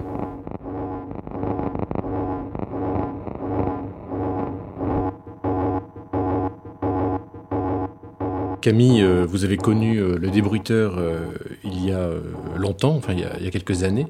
Alors quel souvenir il vous a laissé? J'ai rencontré euh, Gilson euh, à l'orphelinat en fait, enfant. Et à l'époque, il n'avait pas encore recouvré sa voix, il était muet, et donc il écrivait euh, sur un petit bout de, papier. Il avait toujours sur lui en fait un, un calepin, un agenda. Et hum, à l'adolescence, il, m'a confié ce lourd secret euh, que en fait, il entendait les conversations, il écoutait les murs, il entendait les- des fragments de conversation. Et je crois que j'ai été la seule dans la confidence. Je crois qu'il était très perturbé. Ça, c'est quelque chose qu'il pouvait pas arrêter. Donc, euh, et quelque chose qu'il pouvait pas non plus partager. C'est peut-être pour ça qu'après, plus tard, avec euh, cette chanteuse euh, qu'il a rencontrée, c'est peut-être ça qu'il a pu partager avec elle, puisque elle, elle entendait aussi des voix, je crois. Je l'ai pas connue cette femme, mais elle entendait des voix, peut-être imaginaires, peut-être fantômes, mais c'est peut-être quelque chose comme ça qu'ils ont pu partager ensemble. Je crois qu'il était fasciné par sa voix, qu'il a tout fait pour qu'elle chante à nouveau. Elle chantait plus, c'était à l'époque des disques ultrasoniques, je crois. Vous avez connu? Dans mon souvenir, c'était des disques inaudibles. C'est une époque où le silence euh, prenait toute sa place et alors on avait créé des espèces de disques comme ça euh, où euh, sais pas, une symphonie de Mozart euh, qui durait trois heures, on savait l'entendre en quelques secondes. T'as une idée de l'heure? Je pense qu'il est 3 heures du matin. Ouais, ben. Chut, Désolée. Enfin, tu vois, moi je veux bien débruiter, mais euh, en journée, quoi. Si je commence à travailler la nuit, c'est plus possible, quoi. T'imagines, tout le monde me fait le même coup. euh. Mais c'est vraiment dur. J'arrive plus à dormir. Mais t'entends quoi exactement? Mais c'est cette voix. Elle est partout. Elle part, elle revient. Elle me persécute. Elle m'empêche de chanter, elle m'empêche de vivre. Partout, tout le temps. Et puis elle s'arrête. Tout de suite, tu l'entends ou... Parce que là, j'entends rien du tout, moi. Enfin, peut-être quelque chose dans le fond, mais bon. C'est- C'est long, hein. Ça me fait du bien que tu sois là. Ça me fait vraiment du bien. De toute façon, tout va bien se passer. T'as mon téléphone. Et de toute façon, tu sais très bien que je suis pas loin. Ouais, je sais. Et t'as pas vu ma carte son, là? J'ai perdu ma carte son, je re- retrouve pas. Non. Je l'ai pas vu.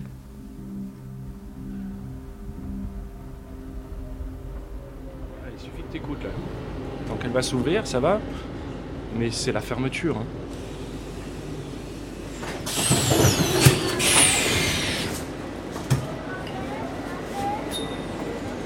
Donc jusque-là, tout va bien, mais euh, je trouve ce son trop fort.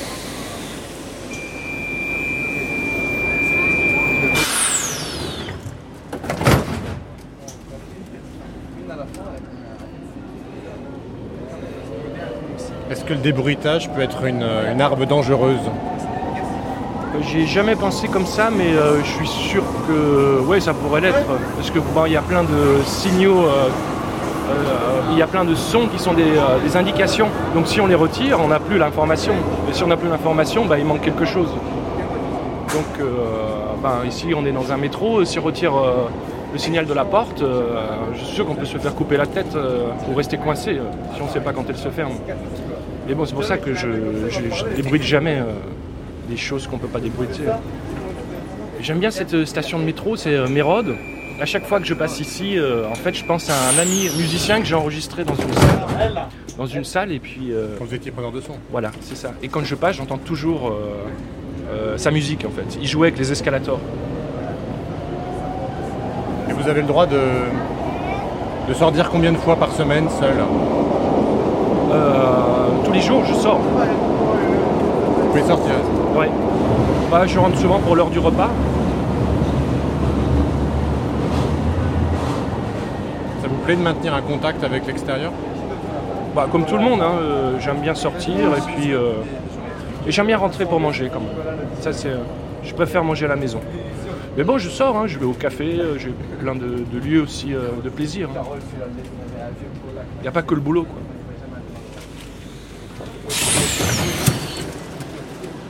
Moi, je fais mon maximum en ce moment. Je, je, je, je, je veux toujours euh, aider les gens euh, à, trouver une, plus belle écoute. Enfin, je, ça m'est arrivé plusieurs fois que les gens me remercient parce que j'ai bien travaillé. Donc, je, suis quand même. euh, je suis un vrai professionnel. hein. D'ailleurs, on me rappelle. hein.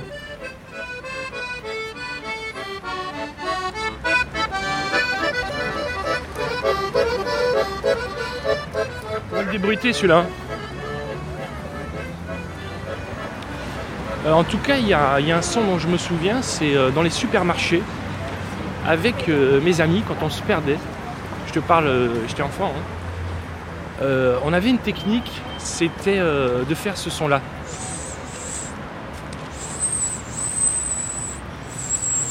Et alors en fait, ça, ça passait. Il n'y avait aucun son à ces fréquences-là, et donc on se retrouvait assez vite si on s'était perdu dans les rayons. Donc ça fait, ça fait comme ça.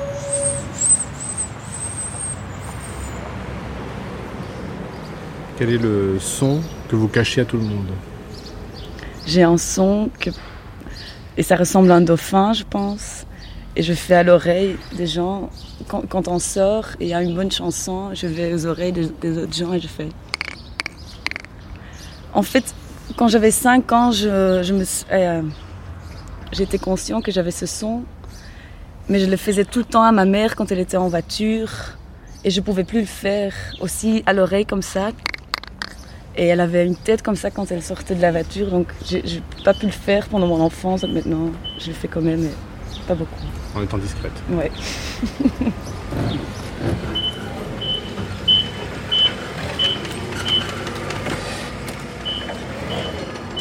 Bon alors ici on est euh, devant un hôtel bruxellois. C'est un peu particulier, tu vas voir, c'est euh, un peu conceptuel. Euh, Peut-être même de la musique des fois. Mais de la musique électronique, c'est un peu nouveau concept. Alors, on va prendre euh, l'ascenseur parce qu'on doit aller au sixième. Bon, ici on entend un peu de musique, mais c'est juste un tapis, c'est pas très, très important quoi. Puis toutes les, toutes les chambres, elles sont décorées par un artiste. Donc elle raconte toute une histoire. Alors il faut mettre la carte pour monter. Et puis, hop, on appuie sur le, sur le 6. C'est fréquent de débruiter une chambre d'hôtel? Euh, non, mais là, je crois qu'il y a un jeune couple qui va venir. Et puis, comme c'est leur euh, nuit de noces, euh, c'est normal que la chambre elle soit propre. Il ne faudrait pas qu'il y ait des, scories, des résidus de- d'enfants ou autres. C'est un jeune couple, ils n'ont pas encore d'enfants. L'intervention, c'est 20-30 minutes, pas plus. hein. Ça va vite, hein, c'est assez classique. hein. Vous allez voir, la fille de l'étage, elle est sympa. Bonjour Monsieur Gilson, comment ça va depuis la dernière fois? Très bien, et vous? Ça va, oui. Je vous laisse vous installer, j'arrive tout de suite. Ça va durer combien de temps à peu près, la séance? En général, ça dure 20 à 30 minutes, sinon après ça les fatigue. On essaye de pas trop dépasser ce timing-là. Et suit euh, cet atelier euh, combien de fois par semaine? Deux fois par semaine, mais parfois on peut monter jusqu'à 5 pour les cas plus particuliers. Mais là, je dois vous laisser, je vais m'occuper de lui. Allez, Monsieur Gilson, on y va.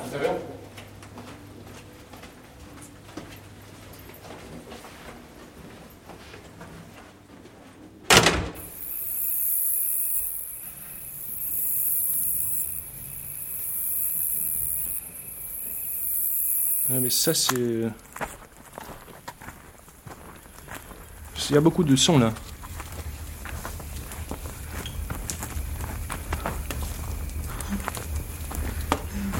Ouais, il y a beaucoup de. Putain, il y a- beaucoup de bordel. Hein.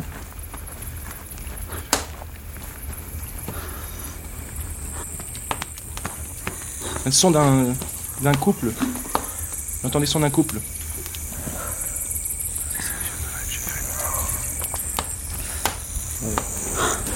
Il y a des chuchotements. Ah, putain. J'ai l'impression de connaître euh, la voix de la femme. J'ai l'impression que c'est un son à moi.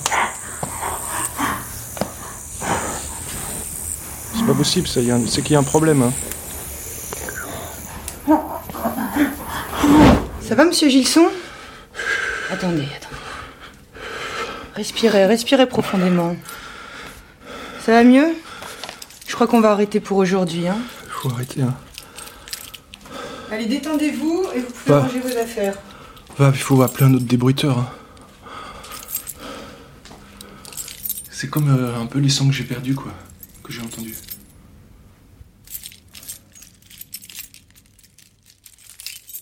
Quel est le son de votre vie que vous aimeriez réentendre? C'est parce que là, on entendait justement un, enfant qui criait et euh, je me dis que je sais pas, je suis pas encore assez vieille ou j'ai pas encore eu d'enfant et, et je sais pas, je me dis que ce sera le, premier son euh, que j'entendrai de mon enfant, mais comme il n'est pas encore venu. euh, Alors le son que j'aimerais réentendre, c'est c'est le son des voitures sur les pavés, mais euh, peut-être pas seulement des voitures sur les pavés, mais des, voitures sur les pavés la nuit quand je suis dans mon lit, parce que ça fait référence à, quand j'étais petite et que j'allais dormir chez ma grand-mère, parce que moi j'habitais à la campagne, donc il n'y avait pas de son de voiture. euh, Enfin, ou vachement loin, mais pas quelque chose de proche. Et donc, ce son qui me berçait quand j'allais chez ma grand-mère, très caractéristique de la voiture sur, euh, sur le pavé, et je pourrais dire que ça s'accompagne aussi d'une image, c'est les, phares qui tournicotent dans la chambre euh, travers les rideaux. Les oiseaux, euh, soit le matin très tôt, mais surtout ceux dans un ciel où il fait très beau, un ciel très clair. Euh, le cri des oiseaux, ça me rappelle toujours, c'est vraiment pour ça que c'est une Madeleine sonore, ça me hum, ramène chez ma grand-mère. Je me reprojette toujours dans le passé, au moment où j'étais chez ma grand-mère pendant les vacances, avec euh, toute l'ambiance. euh, et je peux ressentir ce que je ressentais quand j'étais chez ma grand-mère dans la pièce avec les la chaleur, le, toutes les sensations qui sont liées à, ce moment-là.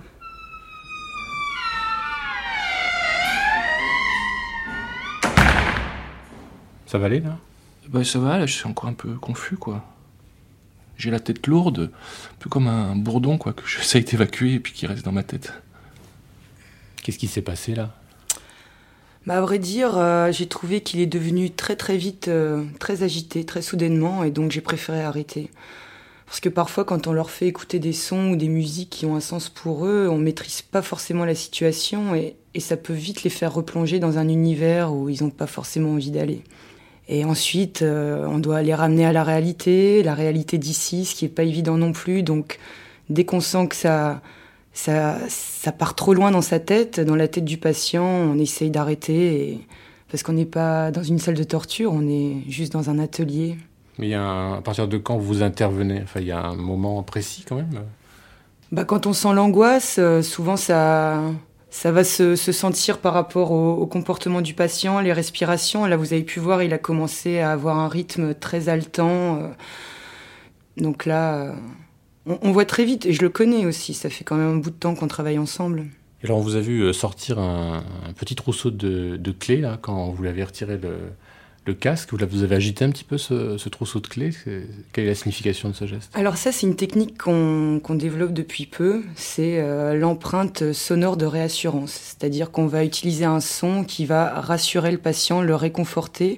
Souvent c'est un son qui fait partie de souvenirs d'enfance. Euh, un peu pour le ramener dans le rêve ou le, le réconfort. Euh, ça dépend un peu de chaque personne, mais là, en l'occurrence, le bruit de clé est un son. On a remarqué qu'il rassure, euh, le réconforte, l'apaise.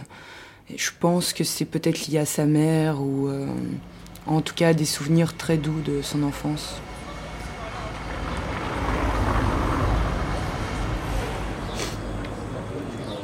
Elle est bonne la soupe. Hein. On est ici au Café du Centre, il est à peu près midi et demi. Euh, pourquoi est-ce que vous prenez pas vos, vos repas à la résidence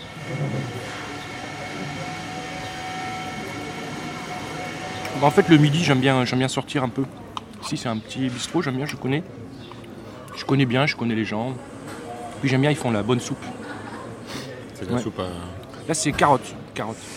Vous mangez une espèce de plat euh, avec du pain C'est un smørbrød.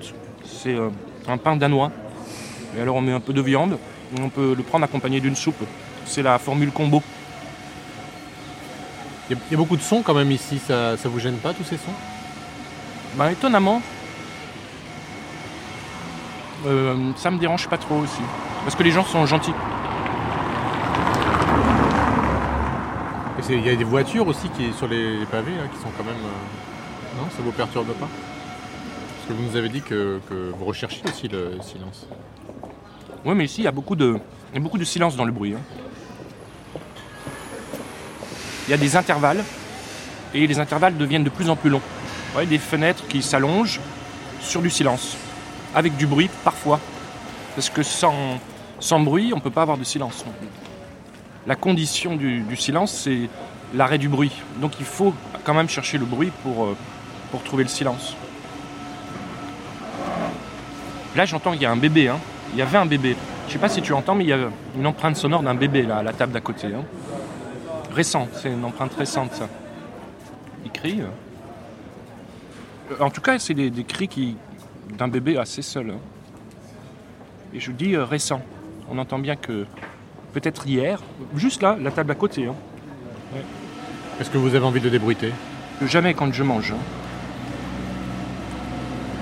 On vous laisse manger?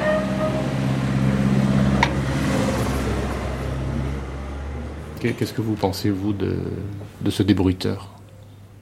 Moi, j'aime croire qu'il est... que c'était réel ce qu'il entendait.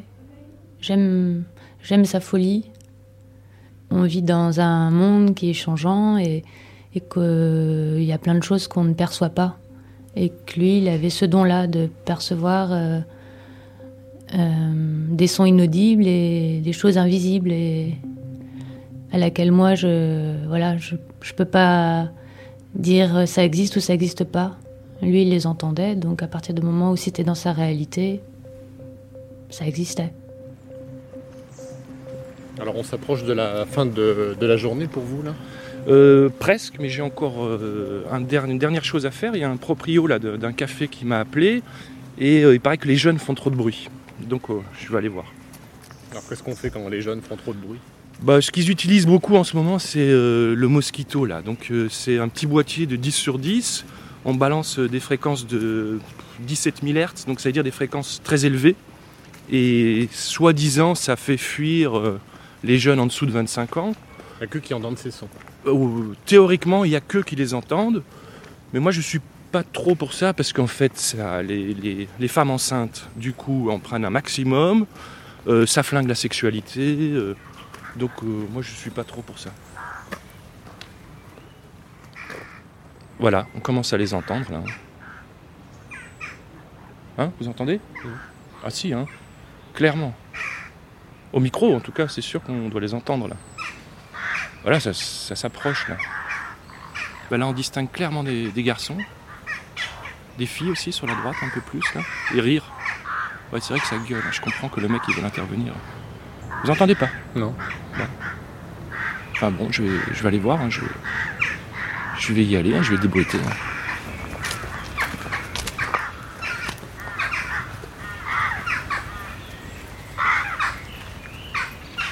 Je m'en occupe, hein, je reviens.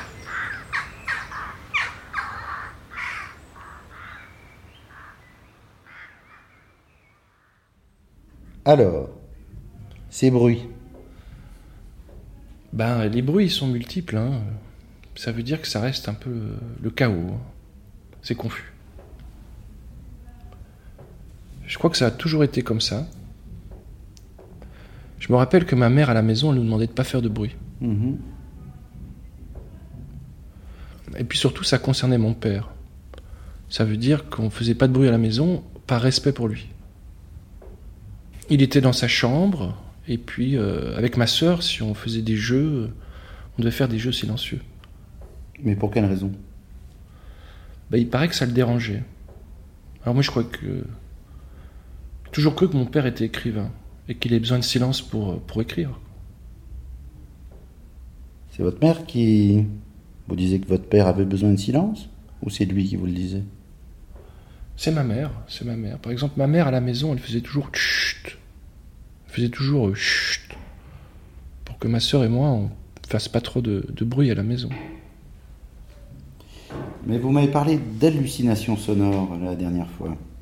Qu'est-ce que vous entendez exactement par ça? Est-ce que c'est c'est ce qu'on vous a raconté ou est-ce que c'est vous qui aviez des hallucinations? Je crois pas que j'ai des hallucinations, mais il y a des sons qui me perturbent. Par exemple, euh, aujourd'hui, lors de cette séance, euh, euh, tous les sons dans votre cabinet, ben, ça m'ennuie. Vous savez bien que c'est les bruits de la vie ordinaire. Ouais, mais ces craquements, euh, ça me met pas euh, nécessairement à l'aise. Continuez. Ben, pour revenir sur mon père, je crois que euh, il entendait en permanence des ultrasons. On peut parler peut-être d'acouphènes. Et j'imagine que ça devait pas être très rigolo pour lui. Hein. Là, vous me parlez encore de votre père. Mais vous, vos problèmes avec ces sons, avec cette, euh, cette façon d'être submergé, Ben maintenant, à chaque fois que je me déplace, eh ben, j'essaye de trouver euh, les itinéraires où- qui sont les plus calmes. J'ai remarqué que quand je marche en ville, même si j'allonge le trajet, je préfère les rues qui sont silencieuses. En tout cas, ce que j'aimerais bien, c'est retrouver ma carte son. Ça, c'est parce ça, que je- vous me l'avez déjà dit. Qu'est-ce qu'il y a dans cette fichue carte son? Ben, des sons qui me constituent, qui sont un peu ma mémoire sonore. Des souvenirs? Ouais, des souvenirs. Cet après-midi, euh, j'ai débruité une pièce, et puis euh, j'ai eu l'impression de déjà vu, comme si je revivais euh, des choses que j'avais déjà vécues. Des sons très familiers, des sons très intimes. D'ailleurs, ça s'est pas très bien passé. Racontez-moi ça. J'ai été pris d'angoisse. Euh, mon cœur s'est accéléré. Et de- on a dû arrêter la séance. Enfin, j'ai dû arrêter le débruitage, quoi. Oui, c'est très bien. Je pense que vous devriez arrêter de tout débruiter, de vous inquiéter pour tous ces sons. Je crois qu'on va s'arrêter là. Pensez à ce qu'on s'est dit. On se voit la semaine prochaine, comme d'habitude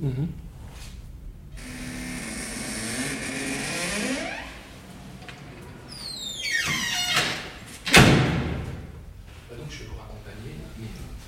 Mais ce que je voulais te, te dire, c'est que je suis hyper heureux d'avoir passé cette journée avec toi parce que, enfin, on a eu l'occasion de, de, de parler du débruitage, le Sonovac, enfin bon, enfin, t'as vu quel appareil c'est quoi, c'est génial. Je crois qu'on a bien compris. ouais. Oui, voilà, donc, euh, et, euh, enfin, en plus, euh, je veux dire, il y a côté euh, transmission, là, avec votre émission, là, il y a tout côté transmission, euh, quand même, il y a l'aspect écologie, pédagogique aussi, parce que bon, le sonore, c'est quand même très important. Il faut, que tu viennes, j'ai- je dois te parler. Qu'est-ce qui se passe J'ai fait un cauchemar. J'ai fait un cauchemar, il faut Bah que je te raconte. Qu'est-ce qui se passe Il faut que je t'explique. C'est la voix. C'est la voix, elle est encore revenue. Tu sais ce qui s'est passé? Mais j'avais quelque chose dans la bouche qui collait au palais. Ah, ça collait. C'était une boule qui est, mais toute mâchonnée, pleine de morsures. Tu penses que c'est possible euh, qu'une boule qui est euh, passe par l'oreille, repasse par le crâne et arrive dans la bouche? Je trouve qu'il y a peu de chance quand même. Avant, ça marchait. Ça marchait, je mettais une boule qui est euh, dans mon oreille et j'entendais plus la voix. Et puis ça n'a plus fonctionné. J'ai un jour j'ai même mis une boule qui j'ai été voir le médecin, j'arrivais plus à la retirer. Il a dû me l'enlever. Ah, c'est dégueulasse, j'ai encore ce goût de cire dans la bouche. Ah. Écoute, ça a l'air vraiment propre, mais si tu veux, je vais débruiter, quoi. Même si j'entends rien, je vais le faire. Merci. C'est mieux quand t'es là. Tu veux pas dormir cette nuit ici? Écoute, je, je vais y aller, mais le mieux, c'est... pas Tu veux pas dormir cette nuit ici? Dors bien, surtout, dors bien. Hmm. Hmm.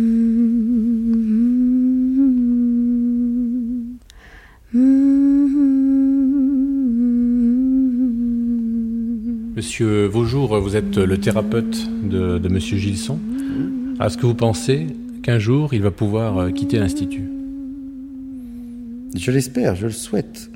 Vous savez, ici, notre but n'est absolument pas d'enfermer les gens, c'est de les faire sortir le plus vite possible, mais surtout dans de très bonnes conditions.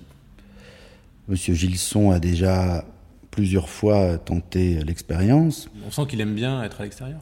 Oui, mais c'est assez classique, il y a une sorte de, de dédoublement assez banal chez ce genre de patient. Mais très vite, il est envahi par le bruit de l'extérieur. Il, arrive à se concentrer euh, quelques heures, à, éviter, à éviter la confrontation avec le réel. Mais dès qu'il se retrouve dans des espaces euh, très bruyants, très sonores, il craque et euh, il revient de lui-même. D'ailleurs, il est complètement, il cherche, il cherche notre protection. Oui, c'est ce qu'il nous a dit. En fait, il aime bien prendre ses repas à la résidence. Mais oui, nous sommes dans un espace réconfortant. C'est voilà. Mais quand même, quand il euh, décrit euh, les sons euh, qu'il entend, ces, ces phrases qu'il obsède, on a, on a quand même l'impression que c'est bien réel, qu'il les entend vraiment. Oui, oui, c'est une sorte de reconfiguration onirique qui lui permet d'être au monde, de supporter le monde. Chacun a sa réalité, si je puis dire. Euh, vous avez votre réalité, euh, il a la sienne. Rien ne peut dire que la vôtre est plus convaincante que la sienne. Simplement, lui est dans une sorte d'inadaptation. Nous, vous, enfin vous, je l'espère, moi aussi un petit peu, nous arrivons à masquer notre folie. Lui, il n'y arrive pas. Il est euh, submergé. Mais quelles sont les pistes qui peuvent expliquer l'état de Monsieur Gilson? Nous ne sommes pas des magiciens. Nous n'avons pas réponse à tout. Bien entendu, euh, Monsieur Gilson euh, nous a consultés juste après le décès de sa mère, qui est survenu de manière brutale. Mais je ne crois pas que ça puisse tout expliquer. Vous savez, toujours, papa, maman, ça n'explique pas tout. Son père était euh, lui-même avait des hallucinations, d'après ce qu'on a pu euh, comprendre. Mais vous savez, il faut que je vous dise une chose que vous ne savez peut-être pas. C'est que M. Gilson n'a jamais connu son père. Et pourtant, il ne cesse d'en parler. Mais j'ai envie de vous dire, pour finir, une citation de Lacan, qui est claire sans tout expliquer, comme toujours, qui est la suivante.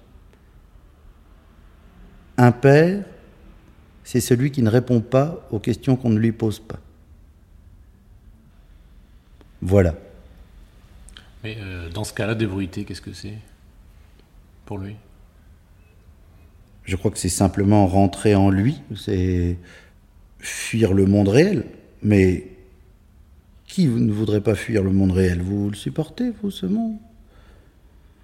On le supporte peut-être parce que c'est nous qui sommes fous.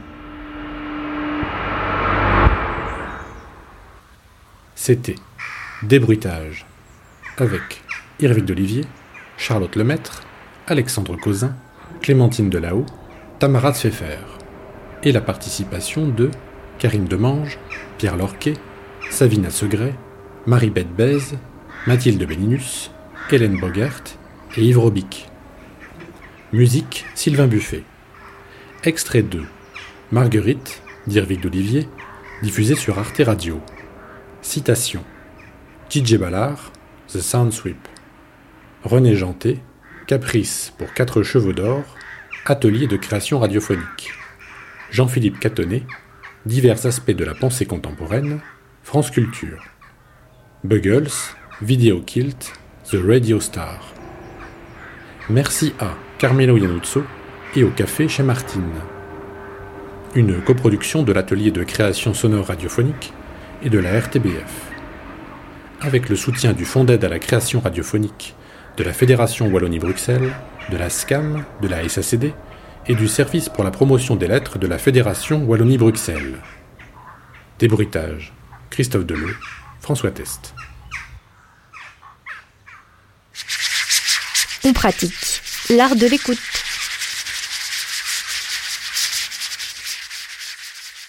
Et pour finir cette exploration sonore, on s'intéresse à l'inaudible, qui est aussi, comme le souligne Mathieu Saladin, une restriction de notre compréhension, de notre entendement.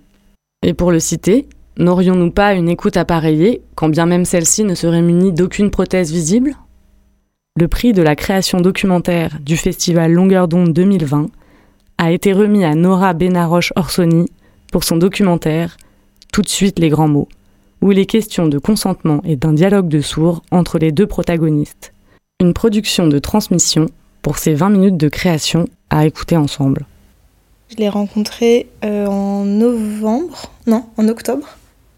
Il m'a écrit le soir même, je crois, il était super content. Je me suis dit pourquoi pas. Elle est venue à la maison, puis à la fin du dîner, on est sorti pour aller boire un verre, et puis euh, sur le chemin, euh, bah, moi, elle me plaisait beaucoup, donc on, on s'est embrassés. Puis on est revenu chez moi et on a passé la nuit ensemble. J'avais envie de le revoir. Euh, ouais, j'avais envie de le revoir. Mais je crois qu'en fait, pendant tout le truc, j'étais curieuse, tu vois. Mais ouais, si, j'avais envie de le revoir. Et puis finalement, c'est revu euh, quelques jours plus tard. Et je lui ai proposé euh, de venir à la maison. Et donc je lui ai dit que j'hésitais en fait, je lui ai dit je sais pas, faut que je repasse chez moi, je suis grave fatiguée, demain je bosse, t'habites super loin, enfin genre en vrai c'est galère et tout. Et il me dit mais si tu veux, euh, si c'est ça le problème, je t'appelle un Uber. Alors euh, moi, euh, quand on me propose des trucs gratuits, je dis oui. elle accepte, mais elle mentionne déjà qu'elle vient juste dîner et qu'elle voudrait rentrer. Donc je lui dis ça avant de venir par texto, hein, très clairement. Elle arrive à la maison, on passe un moment très sympa, on dîne. Puis au bout d'un moment, euh, je lui dis Bon, allez, moi, euh, je vais pas tarder, vraiment, je suis KO. Euh. Il me fait ah, Ok, mais d'abord, viens me faire un bisou, un truc comme ça. Intérieurement, je pense que j'ai pas envie qu'elle rentre. Peut-être que aussi joue l'effet, puisqu'elle a envie de rentrer, j'aimerais bien qu'elle reste.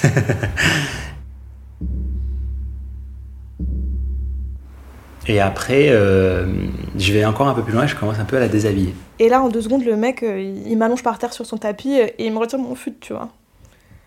Je lui dis, bah non, enfin, ça sert à rien, tu vois. Euh, on va pas coucher ensemble alors que je vais rentrer chez moi dans deux minutes. Enfin, euh. Du coup, il m'a remis mon fut, machin.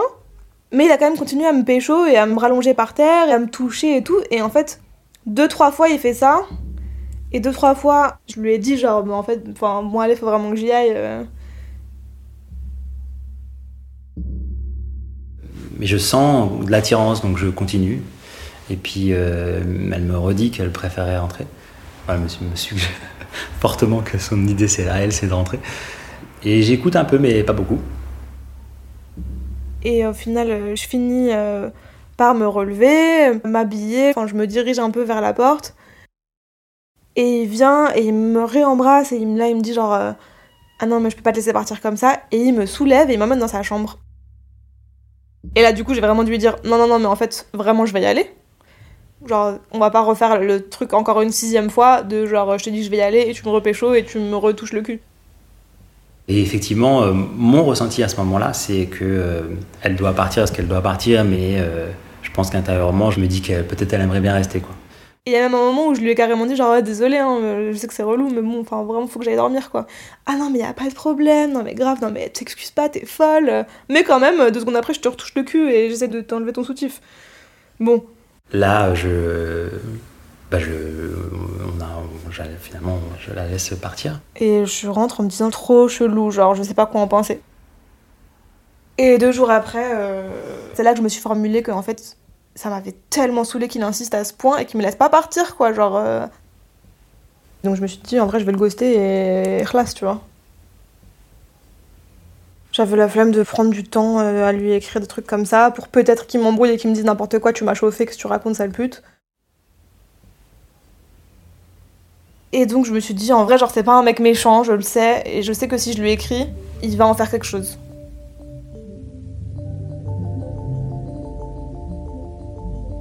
Salut. Je me suis sentie un peu bizarre en partant de chez toi la dernière fois, et je voudrais éclaircir un point. J'ai trouvé ça dommage d'avoir dû te répéter quatre ou cinq fois que je voulais partir avant d'enfin pouvoir me mettre en route.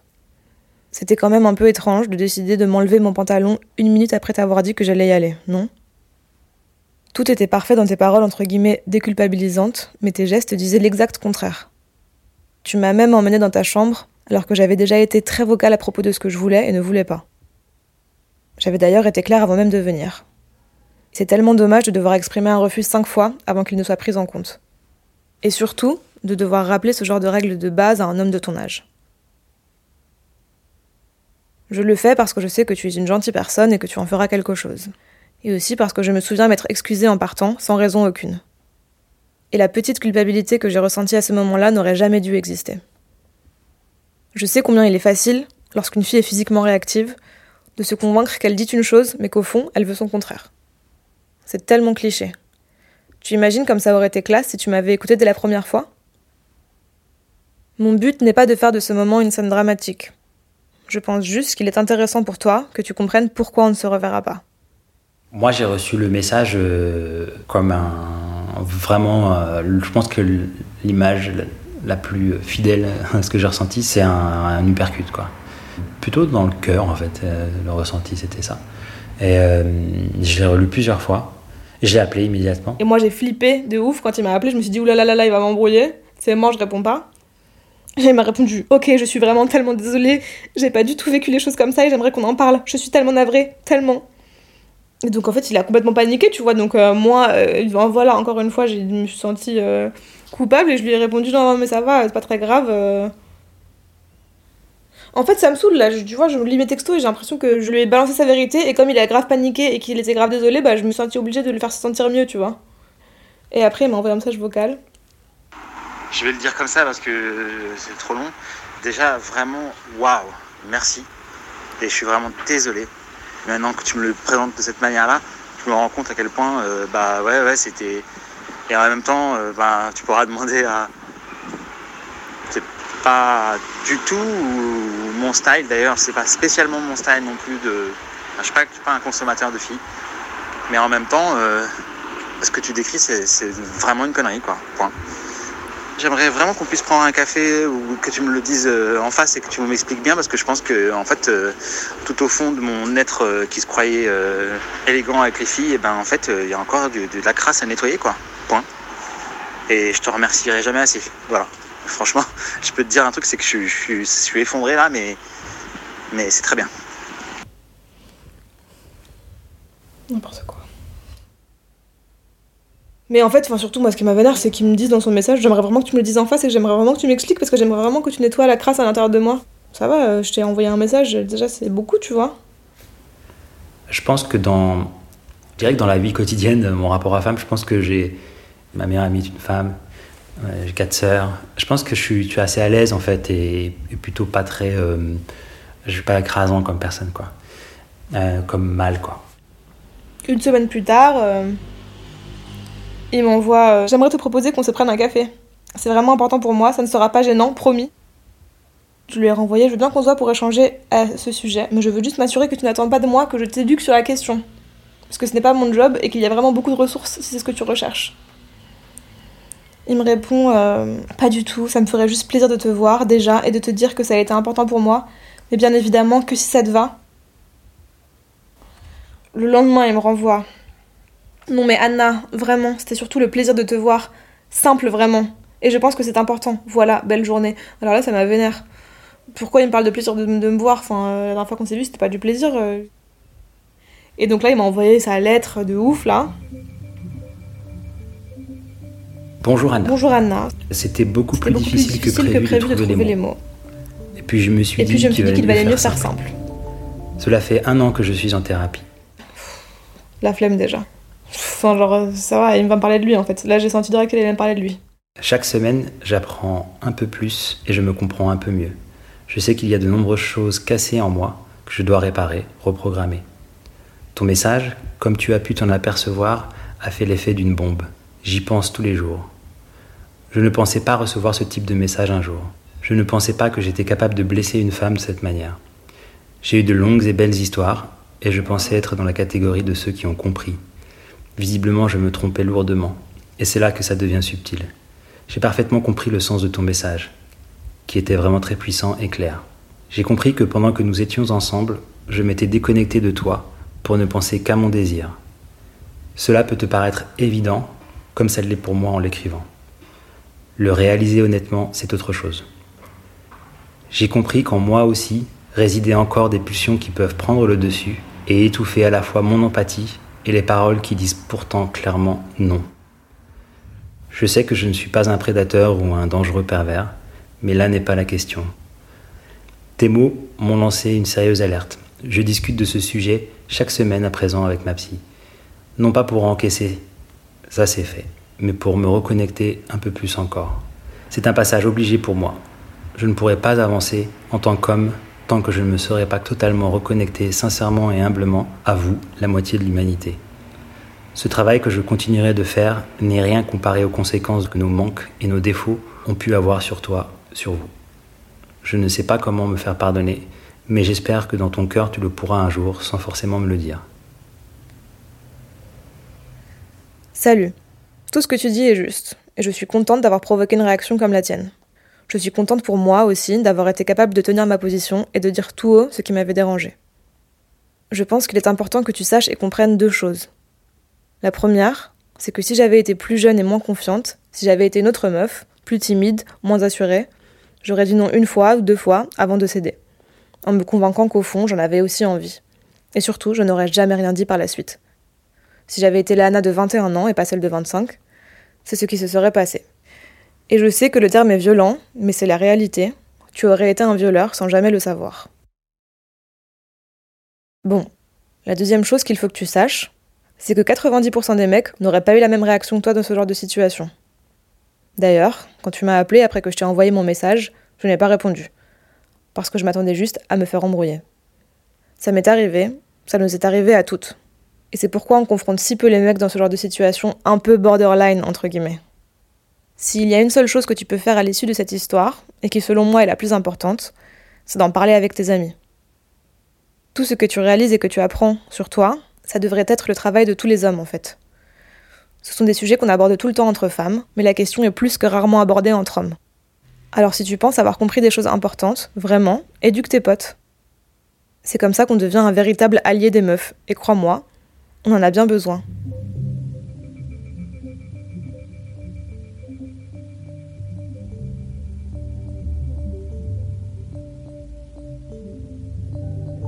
Quelques mois plus tard, euh, je propose qu'on se revoie et puis euh, on va déjeuner. euh,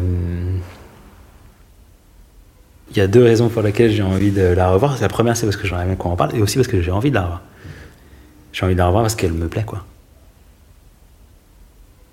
Et donc, du coup, je vais au, déjeuner et, je pense qu'il y a une part de moi qui a envie de, de partager ces réflexions. Peut-être un peu de, aussi de, pas de vanité, mais de, Comme si je, je voulais montrer que j'avais bien travaillé. Je, je, je sais pas trop. Et il finit par me dire en vrai merci beaucoup d'avoir accepté de me voir. Enfin, tu sais, en fait, c'est chiant. me- chaque fois, il me met dans des positions où je dois être poli, tu vois. Mais bon, le fait est que je me prends les pieds dans le tapis parce que je pense que je, suis euh, pontifiant, euh, je blablate beaucoup trop. Et là, il, il commence à me sortir euh, des théories euh, sur euh, les hommes et les femmes, de ce qu'il a réalisé. Il me dit que ça a changé sa vie. Ça a révélé quelque chose que j'avais déjà senti en réalité. C'est euh, ce truc de euh, ouais, la déconnexion qu'on a entre nos, nos désirs du moment qui doivent être assouvis et la relation empathique qu'on peut avoir avec quelqu'un. Sur ce sujet-là, en fait, euh, bah, j'étais pas encore au clair, quoi. L'étymologie du mot écologie, c'est euh, ékois euh, en grec, l'habitat. J'ai eu un espèce de flash qui était, euh, ben, en fait, notre habitat premier, euh, ben, c'est l'utérus. Et moi, ça m'a provoqué une émotion très forte de le conscientiser, quoi. Enfin, il commence à partir dans ces trucs philo là. Et moi, je, au bout d'un moment, je l'arrête. Je lui dis, mais attends, on peut quand même reprendre la base. hein, tous ces problèmes, ils viennent juste de la société patriarcale et du machisme et du sexisme. hein, euh, Enfin, euh, c'est pas une déconnexion de l'homme au vagin de sa mère et du complexe d'Oedipe de mon cul, tu vois. C'est euh, Beaucoup de gens en parlent, il y a des podcasts sur les sujets. on peut vraiment apprendre énormément de choses, la zone grise, le consentement, etc. Et même après encore plus, parce que ça c'est bon, ça c'est un truc un peu évident, mais il y a vraiment des trucs plus subtils de rapport homme-femme, quoi. Mais vraiment, il m'a sorti plein de théories sur euh, pourquoi euh, les rapports entre les hommes et les femmes sont compliqués et pourquoi les hommes se comportent comme ça avec les femmes et pourquoi lui il a compris des trucs de ouf que personne n'a compris avant et que pourquoi ça en fait un, un féministe, tu vois. Comme moi j'ai beaucoup travaillé sur des questions sociales où il y avait des changements de comportement, qu'est-ce qui fait que quand on change de comportement? Quand on a fonctionné d'une certaine manière pendant des années. En l'occurrence, j'ai 36 ans. Et c'est hyper important, en fait, c'est un dépend euh, qui est bien étudié par les sciences cognitives, etc. Qu'est-ce qui fait qu'on change son alimentation? Qu'est-ce qui fait qu'on préserve la planète? Qu'est-ce qui fait que euh, tout un tas de comportements euh, qui peuvent être très ancrés? J'ai pas le souvenir qu'il m'ait dit à aucun moment il y a des rapports de domination et oui, je les incarne. De toute façon, c'est simple. Euh, C'est un sujet un peu sur lequel j'ai travaillé, c'est l'apprentissage. Et en fait, euh, cet apprentissage-là, il se fait par la pratique, essentiellement. Pour pouvoir réellement dire j'ai appris et je sais mobiliser dans ma vie quotidienne, eh ben, il faut mobiliser. Quand on, c'est comme ça qu'on apprend à faire du vélo, c'est comme ça qu'on apprend à faire de la physique quantique, c'est la même chose.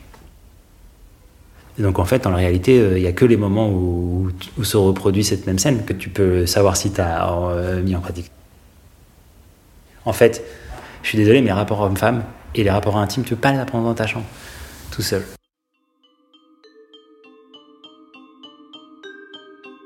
Non mais attends, t'es vraiment en train de dire que genre pour apprendre à respecter une meuf, faut l'avoir presque violée et qu'elle t'ait dit attention, tu m'as presque violée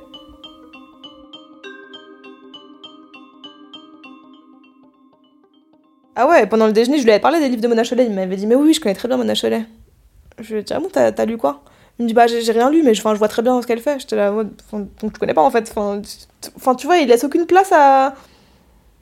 Il assume pas en fait, il veut être ce mec sans pouvoir l'être. Enfin, genre, me parle pas de Mona Chollet si t'as pas lu ce livre en fait. Me dis pas, je connais très bien, ça veut rien dire, je connais très bien. C'est ta pote, non? Elle me parlait de Mona Chollet, elle me parlait de tout un tas de choses.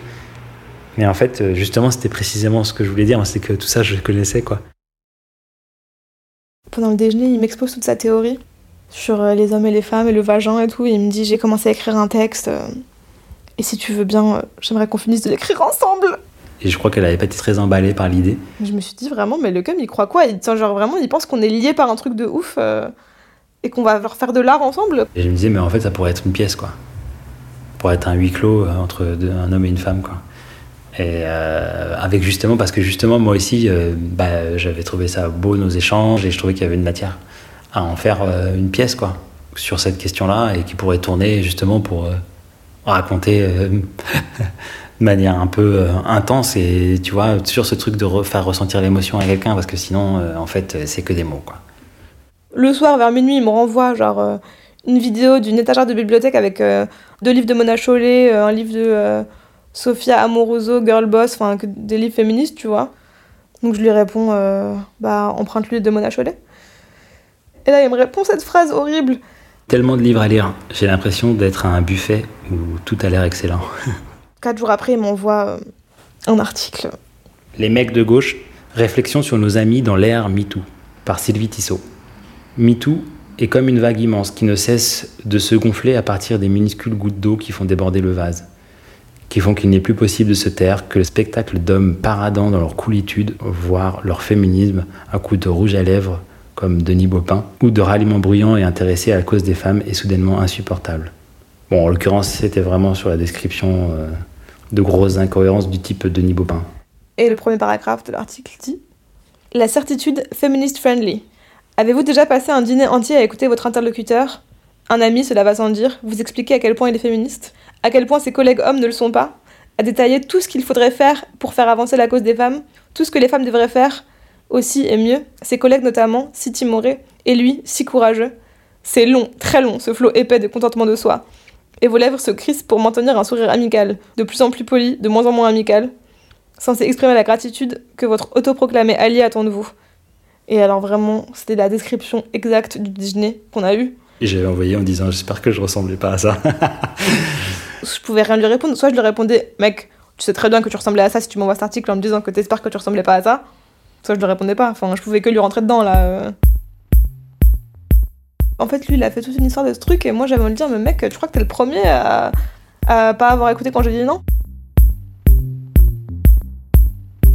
Les derniers trucs qu'il m'a envoyé, j'avais vraiment envie de le stopper, de lui dire mec arrête de me faire part de toutes tes découvertes féministes là. Euh. Enfin ça suffit, éduque-toi, arrête de. Tu veux... En fait il voulait des médailles quoi.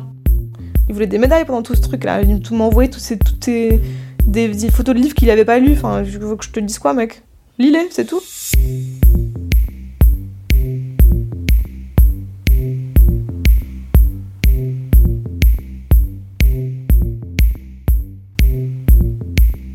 Merci Anne-Pauline Serre pour cette euh, programmation thématique autour de l'inaudible. On espère qu'il y en aura d'autres bientôt dans l'art de l'écoute. Portez-vous bien et à la semaine prochaine. Merci Chloé, j'espère à bientôt.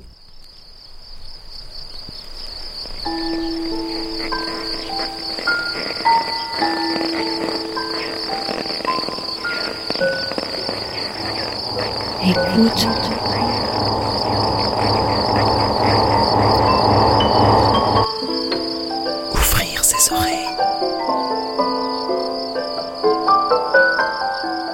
Des bruits, du son. L'art de l'écoute. L'art de l'écoute. Tendez l'oreille. L'art de l'écoute. L'art de l'écoute. Le créneau dédié aux explorations sonores. Explorations sonores. Le créneau dédié aux explorations sonores. Dans l'univers des sons. Une soirée à l'écoute. Des sons. De l'entretien au documentaire de création. De l'improvisation collective aux expériences électroacoustiques. On sort les oreilles et on pratique. Et on pratique. L'art de l'écoute. Une FM qui a de l'oreille.